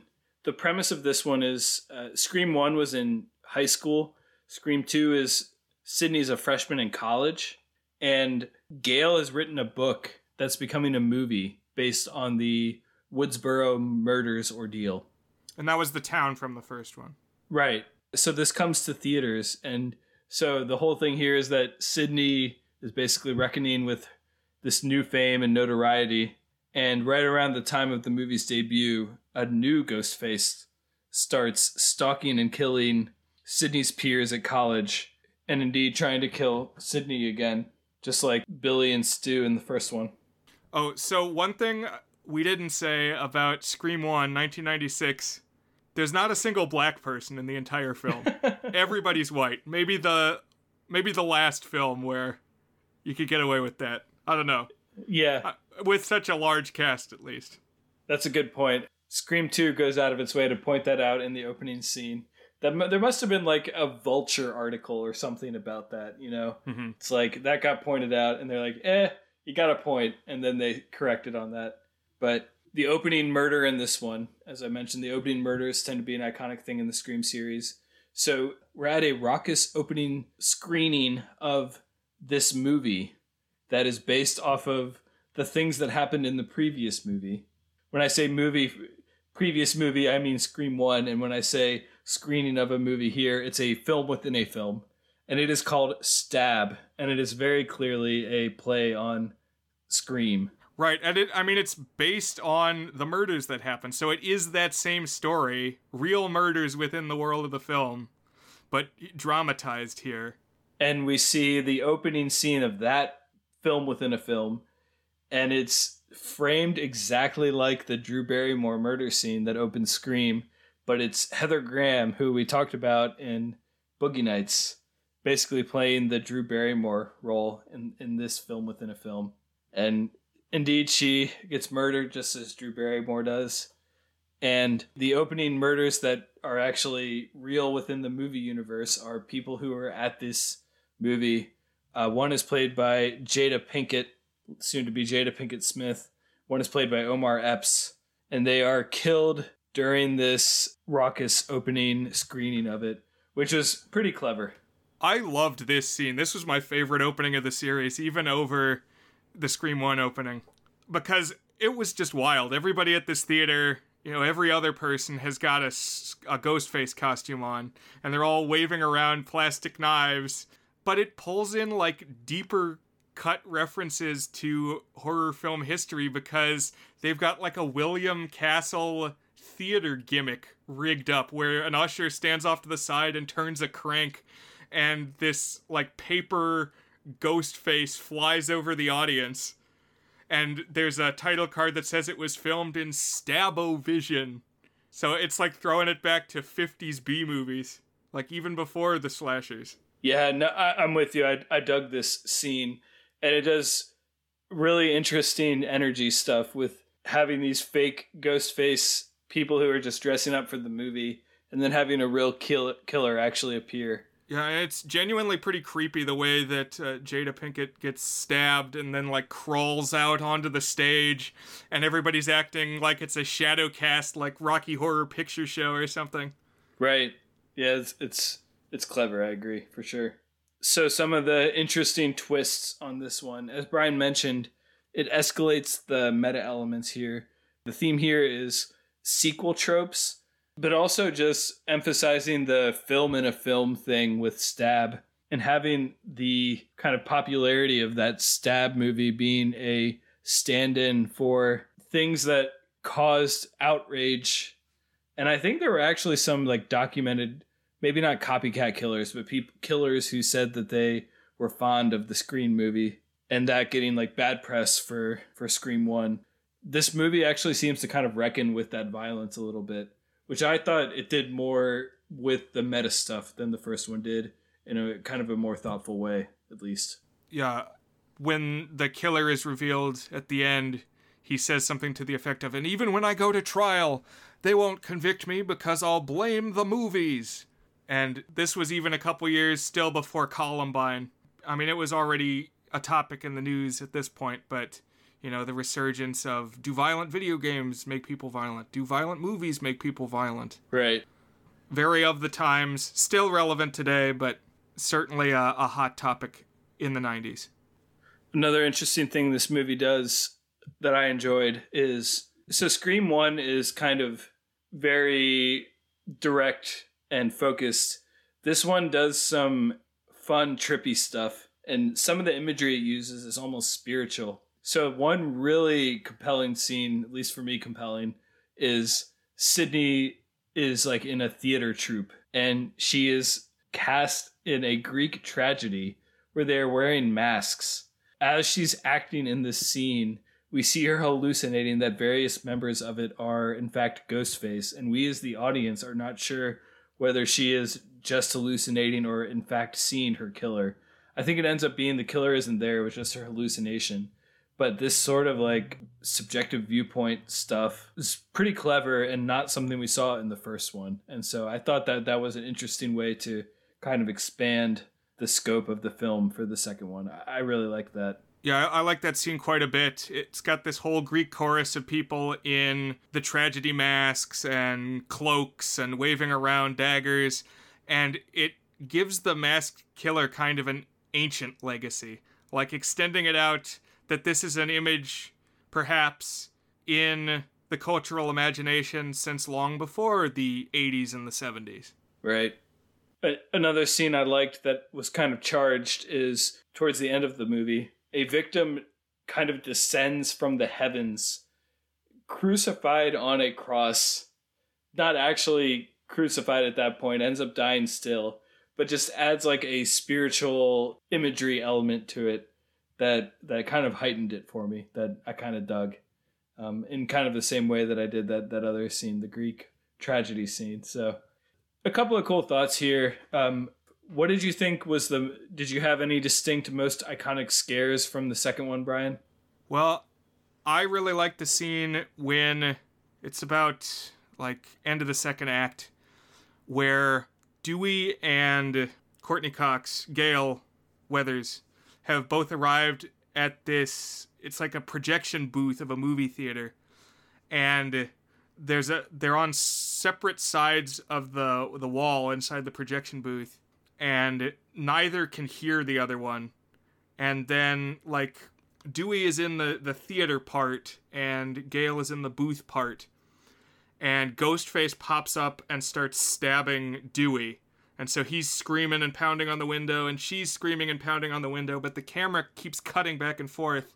And when it's on Dewey's side, he can't hear Gale, and when it cuts into Gale, we get this, you know, very spooky feeling where Dewey is being massacred, but we can't hear anything. We can't hear any of that. I'm with you. I really like this scene as well. It might have been my second favorite scene of the movie behind the the Greek tragedy thing that we talked about. I thought it was really clever the way that it blended the silence and the violence of the the two different sides of this soundproofed room. I I agree completely. Also, Dewey gets really got in this scene. Like, also, he was limping around the whole movie. Like, they say that he got stabbed once in the first film and it, like, paralyzed a nerve, and so now he's walking weird. But he shows up in three looking better than he did in two. And he got, like, hauled out on a stretcher at the end of two. I was sure he was gone. I agree. It's kind of bullshitty. They're like, well, we have our three leads, and they show up in every screen movie so they have plot armor and nobody else in this movie has plot armor. And I think Courteney Cox just really liked him for some reason that I can't discern. But she maybe had in her contract that he had to he had to be around. Yeah, my boyfriend, soon to be husband's gonna show up there. Now that I'm with you on that. I thought that was kind of bullshitty too. So the the new and or one off cast members of Scream Two, best of the series by far just a couple of the highlights. Uh, Liev Schreiber is here as Cotton in his most prominent role among the series. He appeared in one and he appears briefly in three, but this is really his movie to the extent that he has one. Laurie Metcalf appears. We're going to talk about her in a second as one of the killers. She here plays a, a reporter. We have Sarah Michelle Gellar. She dies pretty early on. We have Jada Pinkett, Omar Epps. Timothy Olyphant. He has been in various dramas and is a skilled actor in his own right. Heather Graham, we mentioned. Portia de Rossi. She's Lindsay in Arrested Development. She plays a mean girl sorority sister in this. Jerry O'Connell plays the kind of d-baggy boyfriend in this. Yeah, Jerry O'Connell, the fat guy from Stand By Me as a kid who underwent a serious long bottoming and became an action star later on. Right. One you pointed out to me is David Warner plays the drama teacher. Yeah, so this movie, Scream 2, is like the reunion of Good's familiar faces because David Warner plays Spicer Lovejoy, Callan Hockley's like bodyguard in Titanic, T97. Heather Graham, of course, was Roller Girl in Boogie Nights, and Liev Schreiber was the time traveler in Kate and Leopold. Right, pulling them all together. They're all here. The last notable face is Luke Wilson is in the film within the film. You might know him from I think he's the star of uh, Old School, and he's been in a couple of things. But yeah, really just just a lot of faces in this one, and uh, I I really enjoyed it. I think that's one of the reasons that this one kind of shines, personally. So the the culprits, the killers this time around, who who's wearing the ghost face mask? So again, we we go with the two killers route, and I think I'm glad that it repeated this this two killer thing because then it gives us a frame of thinking as we watch these movies. Who are the two killers and how could they be connected? In this case, the two killers are one is Mickey, who's played by Tim- Timothy Olyphant, and he is kind of an aspiring serial killer who is posing as one of the friends of Sidney's group I think he's like a best friend of the boyfriend or something like that. The other one, more interesting and to me much more compelling, is Laurie Metcalf's character appeared as like a local beat reporter who kind of challenges Courteney Cox a couple times and fawns over her a little bit. And she ends up being revealed as the orchestrator of all the murders. And indeed, her secret identity is she is Debbie Loomis, Billy's mom from Scream 1. I liked that she was secretly a journalist because it played up the media satire elements of the, the story. Yeah, I almost would have liked her not to be related to Billy. If she was just like either a crazy fan or a crazy critic of Gale. Oh, interesting, yeah. And that that motivated her to get involved with this case. So one thing I know about this movie is Scream was such a big hit that there were lots of leaks on set about what was going on, who was the cast, who is the murderers going to be. And they apparently changed their mind multiple times about who to have the murderers be. And this was kind of like plan C, with were these two people. I think it more or less works, but you knowing that if you watch it, I think you can tell that they didn't really make up their mind when they started shooting who it was going to be because it seems like it's going down this route of playing up mimicry of the original when in fact the actual motive is not like a mimic murder. It's a actual connection to the original thing. So there is a little bit of whiplash in that regard but i still think it works overall. Any other positive or negative thoughts on this film before we jump to scream 3 i liked it a lot and maybe that was just because i wasn't really expecting much uh-huh. but it was way more of a solid follow-up than i thought it might be going in uh, yeah, I mean, I, I honestly put it pretty close to the first one. I still think the first one works better overall, but in a similar tier, I would say. Mm-hmm. Um, I, I like this one. And the body count, by my measurement, was 10 deaths. And they play that up. They say, oh, in the sequel, there's always a higher body count. That's what Randy says at some point. So, stupid Randy. No, just kidding. I don't mind Randy. I it's a, it's a good name to hate. I'll say I didn't like when Timothy Olyphant took off his mask and oh, Mickey is the killer. I had to think. I'm like, wait a minute, who who is this? There's so many people in the movie. I was trying to remember if Mickey had been somebody in the first movie, but he's not. Yeah. He's not in the first one. No. He's just kind of the replacement for Stu, I thought. He's like he's kind of the goofy guy who's not Randy. Right. He's like the best friend of the boyfriend, which is exactly what Stu was. Exactly. I think. So you're right. I think that's a common criticism with the film is you're like, wait, who's this guy again? He's someone who's like in one or two previous scenes, you know. So, as this movie Scream 2 is going along, Dan, before we move on, who were you thinking the killer was going to be? Yeah, it's a good question. So I actually did guess Laurie Metcalf's character. I, I think that worked pretty well. She showed up just the right amount to be an unexpected surprise killer. I thought Jerry O'Connell, I thought they were going to do the boyfriend thing again. They ended up not doing that. That was my other guess. What about you? Who did you think it was going to be? Well, I had some suspicion of Laurie Metcalf, but the route I thought it was going to go was Gale has a new cameraman in this one. Mm. And he's an African American man, and he's always pointing out that he's in danger and he doesn't want to be in danger. So, like, whenever something is about to happen, he runs off and he tends to run back on right after something has just happened. That could have worked. Randy gets killed in his camera van. And I thought because it made such a point at the start that the the opening scene was about a black couple that then he was going to show up as the killer at the end. But that's not what happened. I thought it was going to be bookends. That could have worked too because it could have further played up the media satire element. I like that rewrite. I, am going to pencil that in if I'm rewriting the script. That's the guy I'm picking as the murderer. That's a good one. I like that. Uh, jumping to head to Scream 3 from 2000. This one is the only one of the four released so far that was not written by Kevin Williamson. I think he might have made some notes that they more or less discarded for the third one, but he is distinctly not a voice in this one that he was in the first two as well as the fourth one. But it is directed by Wes Craven, as all four of them were. So the premise of this one is the Stab series of movies within the movie is continuing to grow in popularity, and they're about to film the third one. Hey, that's the the one we're about to watch, and just as that one's being filmed, Ghostface reappears and starts killing again, and he indeed strikes directly at uh, the cast of Stab Three, um, and he leaves some hints of his own connection to Sidney's mom.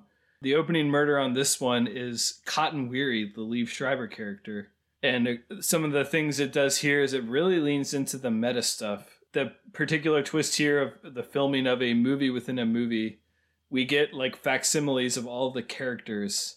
So there's a Neve Campbell stand in, there's a Courteney Cox stand in, there's a Dewey stand in. And so you get kind of these duplicates in a kind of clever sort of way. The the only really good one, the highlight for me being Parker Posey, who I know from Dazed and Confused and Kicking and Screaming. She plays fake Courteney Cox. And they get a lot of interplay together. And I thought it was kind of funny because at this point, Courteney Cox and David Arquette were married, but here in the movie, they're not yet. And so they make some comedy out of them, like bickering with each other. And to sort of each make the other jealous, they're dating the other's doppelganger so David Arquette is flirting with Parker Posey, and there's like a couple lines between courteney Cox and the Dewey stand-in, right? Who's just like another. He's like a super trooper, you know, uh, or a, a Reno 911 guy, just a, a cop with shorts and a mustache. But uh, I, I, like any time that a movie does that, where there is a, a real life couple, but then the movie is like, oh, they'll they can't be together. They'd never be together. Sort of um like Charlie and the waitress on It's Always Sunny in Philadelphia. Okay, yeah, yeah. I, I agree, although I felt like this movie overall didn't make the most advantage of this setup with like the duplicates of the doppelgangers. I felt like it had this really cool setup, but it it didn't have as much fun with it as it could. Like I don't know, for example, the Neve Campbell stand-in doesn't really end up getting all that much to do and stuff. To me, I love the setup and I loved the idea of it, but I wasn't quite as engaged as it was going along as I wanted to be. Some other interesting things from this one we get recreations of the sets of the very first movie, which leads to what's going to be my most iconic scare in a minute. But we have adding into the meta stuff, they're like recreating stuff from movies we've already seen. And I think the last the last couple of compelling things here, or at least noteworthy things. One is it really adds in this new layer of voice faking. So now Ghostface can not just have his one creepy voice, but can have any fake voice. This technology does not exist in real life. Yeah, you can't do this. Like, so there are deep fakes on YouTube where they can, like, make Obama deliver any speech, but that's because he has this big database of everything he's ever said on TV is accessible and available. You don't just have some random townsperson's voice recorded like that. You couldn't do this. Right. It does add a new layer of like mystery and disguise, but it's kind of bullshit. And I think a lot of people don't like it who watch this movie. At least I know Brennan is not very fond of this layer on this one.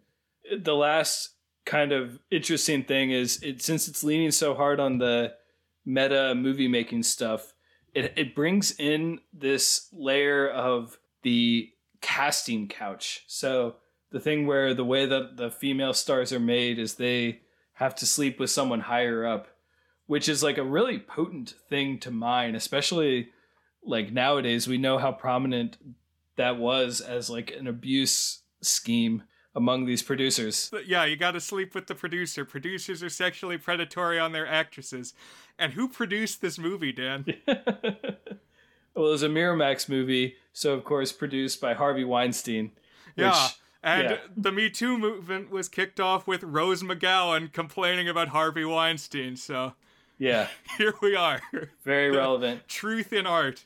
The one complaint I have about it, although I think that was one of the more interesting ideas here, I feel like it did a little bit too much of blaming the women, the victims in this scenario of that abuse, and it kind of bordered on slut shaming, particularly as it like really, it, it basically makes Sidney's mom a bad guy for being in this scenario and like having multiple sexual partners, which I think, I don't know. I like to think we would be a little bit more open minded about women's sexual politics in 2021, but maybe not. Well, this movie wasn't made in 2021. That's yeah, that's true. So for the most iconic scare, for me, the one was when Sidney gets chased down by Ghostface in a recreation of the place where the original murders happened. The the house is recreated and she's she's chased through it or maybe it's like her family house or something like that. I thought that was really clever. Yeah, it's super weird because I mean, obviously real people were really getting killed in the real house within the fiction of the movie.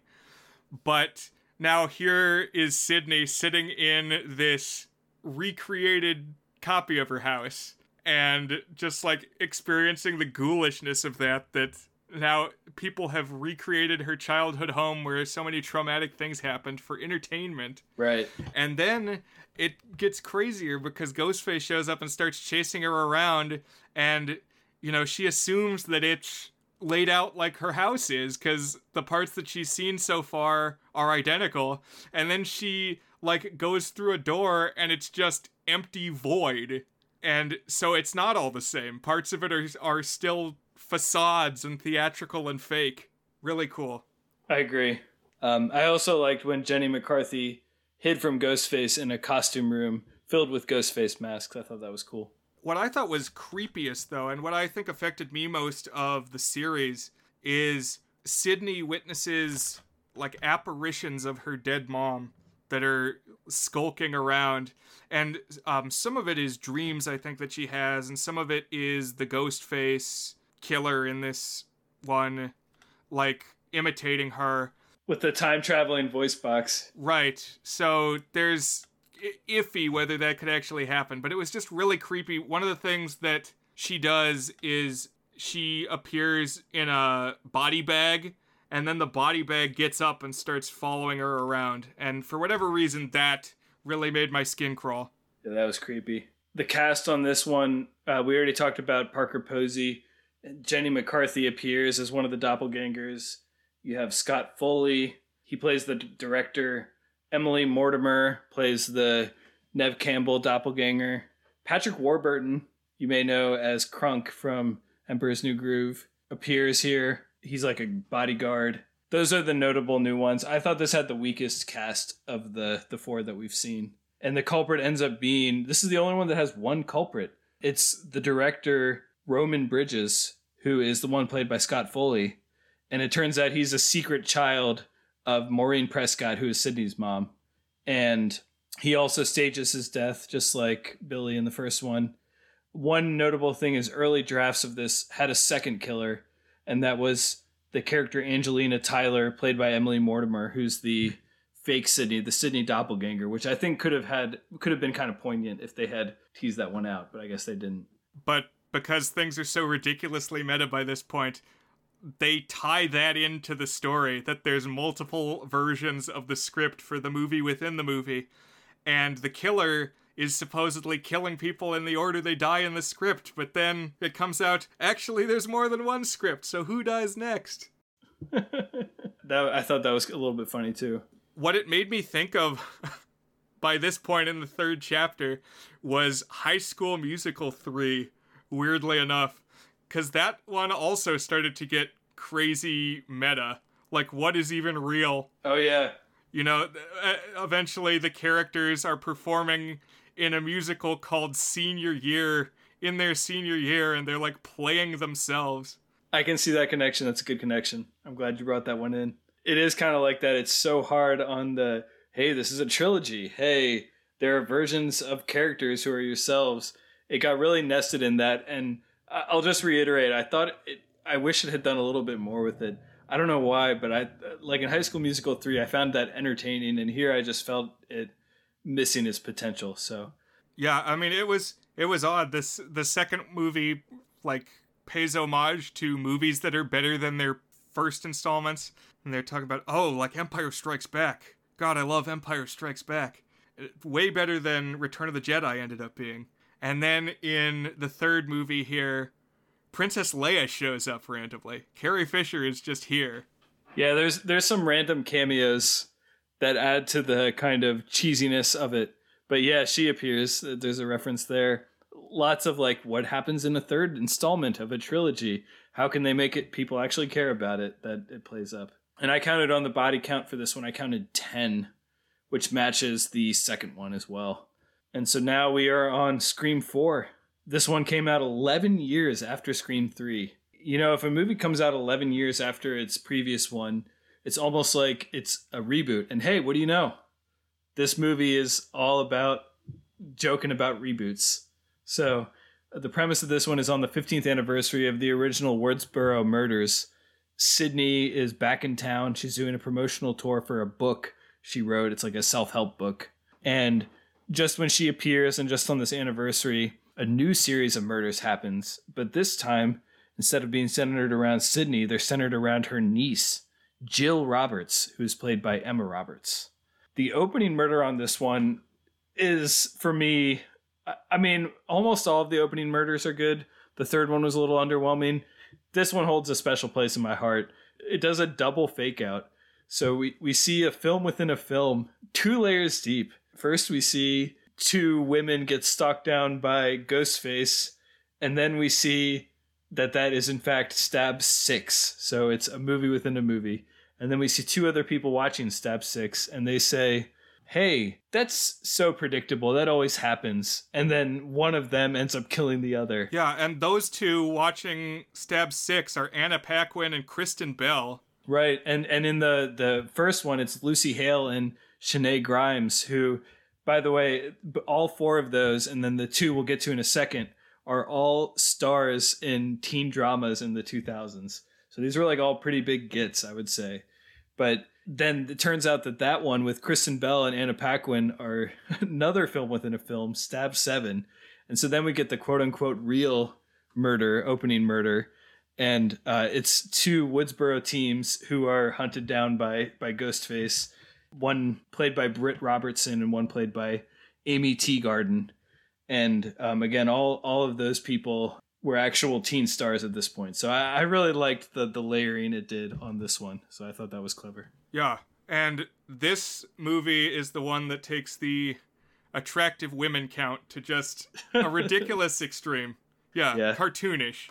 Because as you said, revolves around the niece, Emma Roberts, and her best friend is Hayden Panettiere. Yeah. After this, like, long retinue of just fake outs of who's it going to be.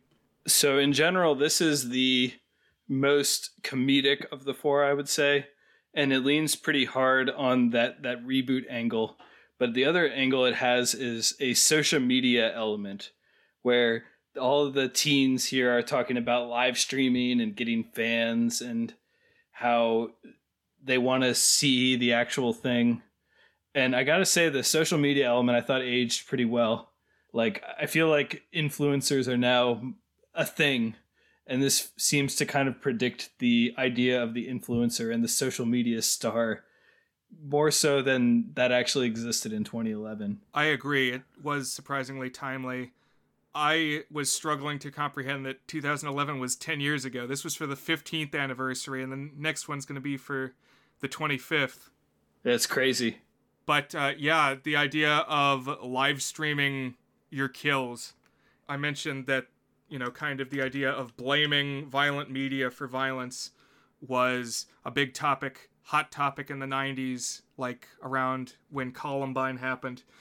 Uh, of course, now we've got people like the Christchurch killer a couple years ago who who was live streaming his kills, and that that that really is a thing that can happen now.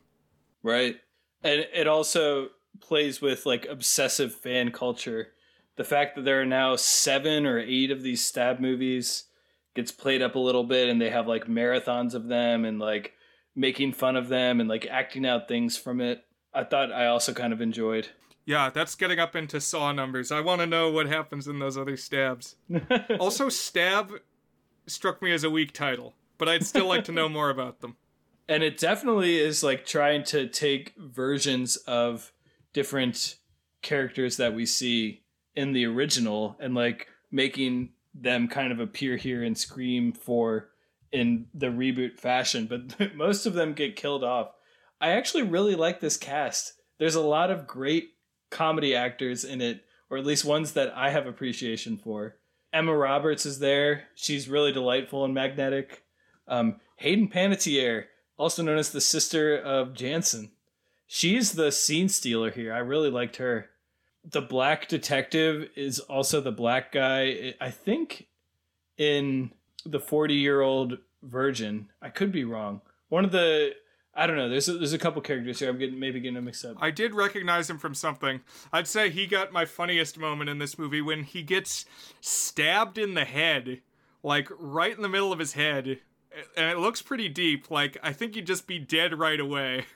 But uh-huh. he says, "Oh, like I don't know, something about the the way. Oh, because Ghostface pops up, and he's like, "What the fuck?" And then he pump he stabs him right in the middle of his face, and then he has time to go, oh. And just something about that that noise that he made made me laugh because then he like gets up and runs away with this gash just spurting blood everywhere. Yeah. And i i i was i was chuckling at that. And adam brody plays the rookie cop. He's the white guy. He i love adam brody. He plays seth cohen in the oc in one of my favorite TV characters of all time. And he's really hilarious. I wish he didn't die in this movie because I want to see him in Scream 5. I really liked this guy. This he's a rookie cop here. Great comedic timing. Alison Brie from Community appears. She's kind of like a trashy Hollywood agent. Just a lot of uh, fun faces from the 20 early 2010s, late late 2000s that pop up here.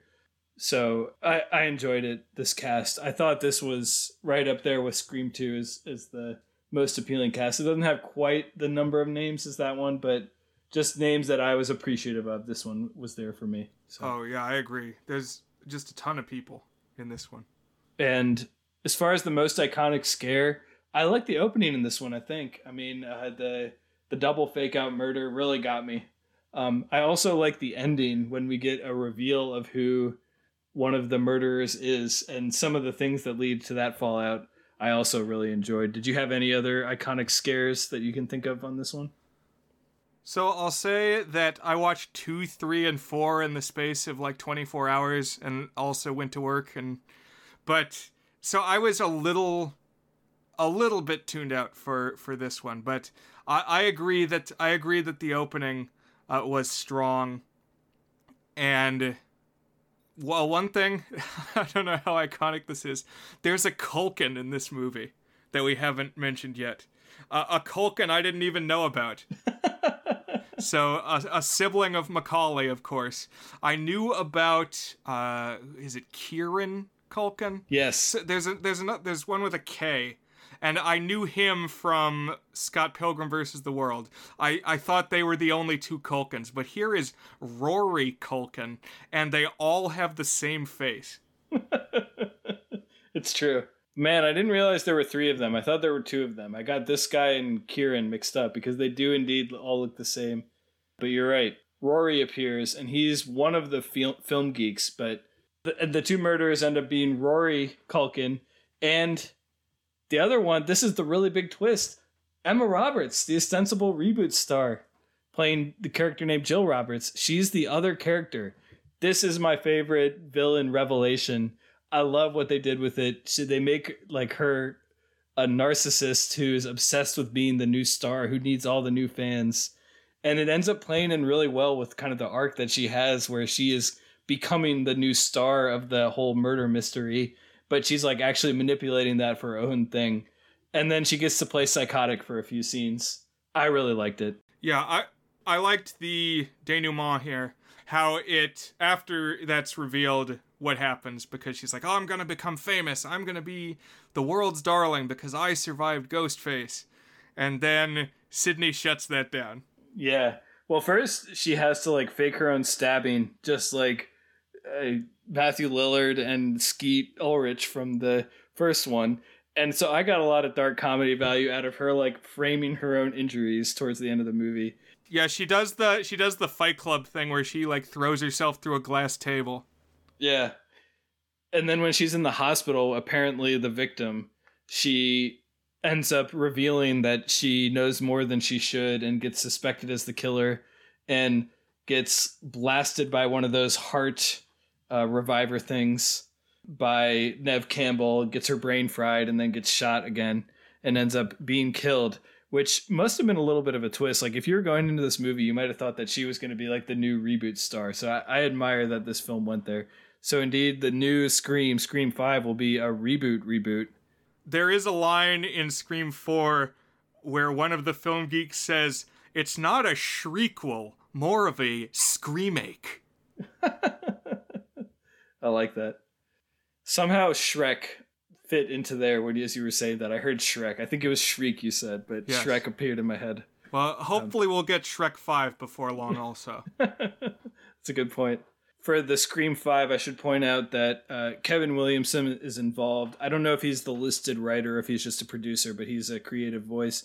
But as mentioned, Wes Craven, for the first time, is not helming a Scream movie. So uh, you know, in some ways, it's not truly one of the screams, but and it's also not called Scream Five. It's just called Scream again, which I don't like the trend of naming movies. No, I don't like yeah. when they do that. Do something to make me know it's new. I don't want to have to list the year to know which one it is. You know, we're we're getting close to our wrap up here.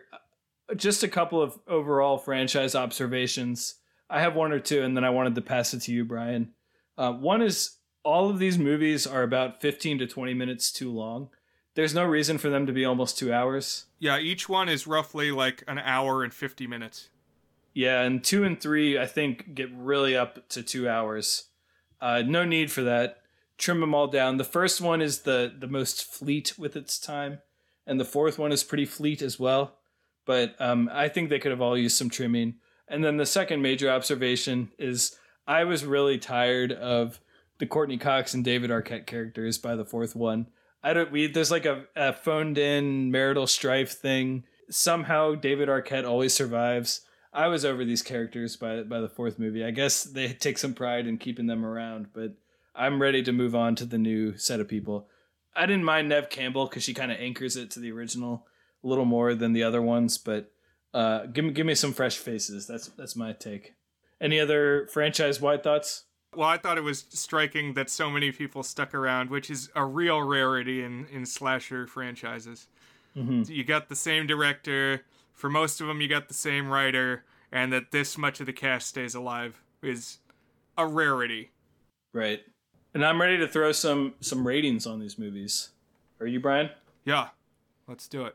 We have our signature is it good scale, ranging from a 1 out of 8, which is a very not good, We've given out a few of those. Up to our masterpiece rating, an 8 out of 8 tour day good, with several ratings there in between. Brian, let's go one by one. Scream 1, is it good? Scream 1 from 1996 to me. I was wavering a little bit coming into the episode, but you've talked it up. I am going to give this one a 6 out of 8, a very good, because it really laid some iconic groundwork. I think that first phone call scene really cemented Scream a place in horror film history. And the rest of the movie after that is pretty strong too. There's lots of good scares. I don't know. I, I like the vibe. Uh, that's something that, if you've listened to us for a while, you know is important. And just the idea that somebody that you know could be sucked into this like horror film obsession to the point that they're slashing people is kind of creepy. I'm with you there. I also have it as a very good movie. I think this is getting a six out of eight on my goodness rating. Um, I I really like what it's doing. I, I think there are some elements of it that didn't stick the landing for me, just enough to to pull me down. I was bordering on a seven, but I, I'm going to give it a a six, a very good. I, I agree. The vibe is there. The tension is at its peak in the series. Very scary, very suspenseful, very exciting, and I was just really engaged. I don't know how much it will stand up to re-watches, knowing what I know. Um, I did rewatch it once to make these notes, but when I'm a little detached, I don't know how I will feel already knowing who the killer is and whether that takes me out of the suspense of it some. But I had an absolute blast watching it, and I'm going to give that a very good. Moving on to Scream 2, 1997. Brian, is Scream 2 good? Scream 2, I liked quite a bit. It's also going to get a 6. Very good. Actually, a hair higher for me than the first one. And I just liked some of the tweaks that it added. I really enjoyed the opening scene at the movie theater. It was my favorite scene of the series. Just a lot of familiar faces in the cast. I think a big part of the reason this one gets boosted for me is just that I didn't have high expectations for it and it turned out to be good. So really it's pretty close to the first one in my estimation, but some some eccentricities of this movie I quite enjoyed. What about you, Dan? I am once again with you on this one. I think it is a very good movie.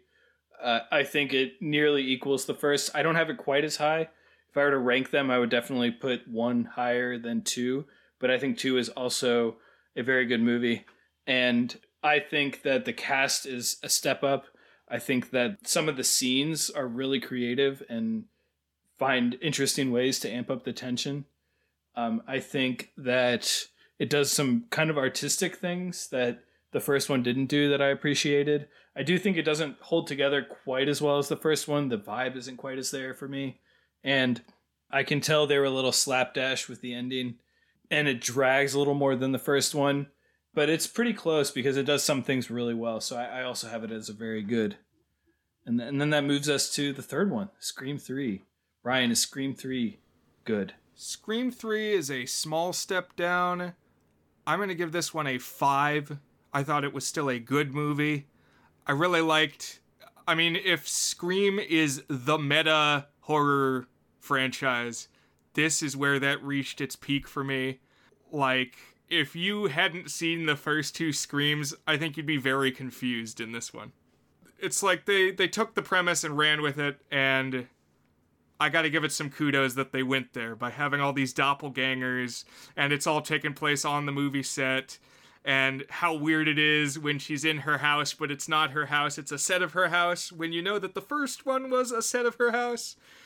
And just, tickles your brain. What about you, Dan?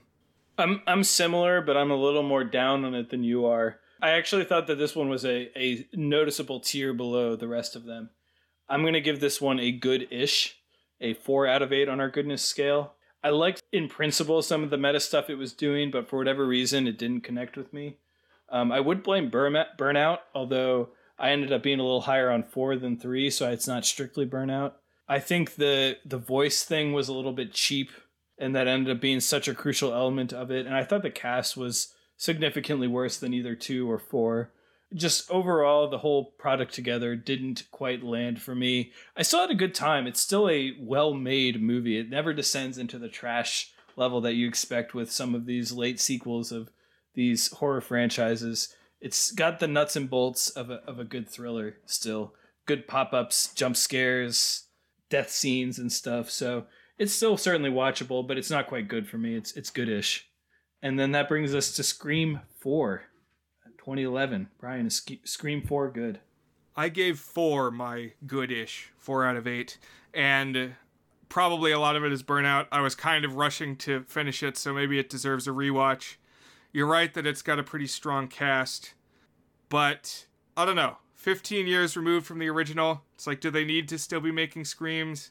It's clear that this whole series was a passion project of Wes Craven's. So it's good that the, you know he's still got his team doing what it's clear that he cares about, and it does do some new stuff with it. I didn't really get uh, Culkin's motivation for what he's doing, uh, because uh, right before he stabbed Hayden Panettiere, he was like making moves with her, and it was like going well. And why is he now the killer? I don't I don't know. It's like what what is he looking to accomplish here? But uh, yeah, four out of eight for me. But I'm curious to see what happens in five. Yeah, I, I think the flip side of that is he was secretly sort of with Emma Roberts, even though she ends up killing him. But he does get to exchange a smooch with her. So you know. Oh, that's right. That's true. We did see that. That's true. Justification. Yeah. So I don't think this is the best Scream, but it is the one that I felt the most affection towards in part because of I think why you loved two that you were not expecting much with a late reboot. I was not expecting much with this. I really dug the cast and the tone and the vibe of this one. Like again, it's not the best Scream, but it's might be the one that I hold closest to my heart. Hayden Panettiere rules. Emma Roberts does a great job. Just lots of stuff that still felt timely in the way the other movies don't quite feel timely. They feel a little bit dated love Adam Brody and the the doofy cops and the the pop outs and the fake out opening. I was tempted to be cute and give this a, exceptionally good a seven out of eight. I don't think it justifies it. I think it's got some bloat. I think it's got a couple of things that don't work, um, but I still really like it, and I'm going to give it a very good. So um, this is one that I was I was quite fond of as well. So um, I, I held this one in slightly higher esteem than you, but um, it seems like more or less we we agreed that this held up pretty well across four entries, and we're pretty excited for the fifth. So I think that would be a fun activity for us, Brian. Yeah, I mean nothing else comes out in January, so why not? Let's hit up the Cineplex if if it's easy enough to do so. And the trailer just dropped for it, and I watched it, and I didn't have any strong reactions, positive or negative, to it. So I, I don't really have any expectations going into Scream Five. But that wraps us up here. And Brian, what are we going to be watching next week? So it's obviously not January yet. It's still October. It's still spooky season proper. Halloween is not yet upon us. And so I have another spooky pick. This is a weird documentary from the 1970s. I know you like those, Dan. And it's called The Amazing World of Ghosts. Now, I came across this on the subreddit r obscure media, and I think it fits that description. Uh, so I'm just gonna let you experience it without really giving too much setup. It's it's just an odd documentary, and it's about ghosts. It's from 1975. It's by a director named Wheeler Dixon, who did like five of these bizarre documentaries around 1975, late 70s, and then pretty much the rest of his career was writing film studies textbooks. I saw you had one on your coffee table the last time I was at your house. Yeah, cool. Well, that that is a good connection. We can talk about that because I really like that book I read, and I'm looking forward to watching something. You know, Scream is an iconic movie. I'm I'm glad we're going to get to see something that is maybe less in the public consciousness that will be a little more obscure for us to talk about. So thank you for picking this one. I'm looking forward to it. Oh yeah, stay tuned, listeners. Join us again. And now that you've heard from us, we want to hear from you.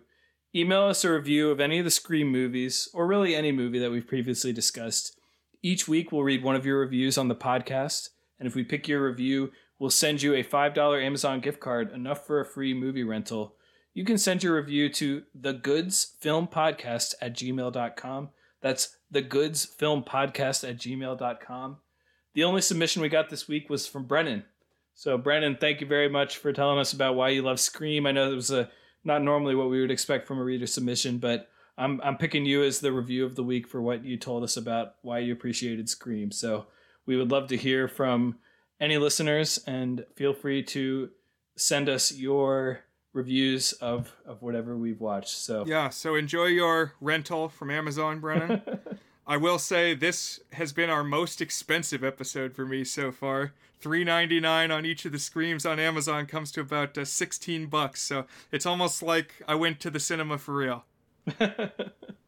for for four movies worth of content. So right. Uh, but this was a lot of fun, Brian, and I know it ran a little bit long, but thank you for indulging me. And uh, listeners, thank you for indulging us as you do week after week. That's the name of the game.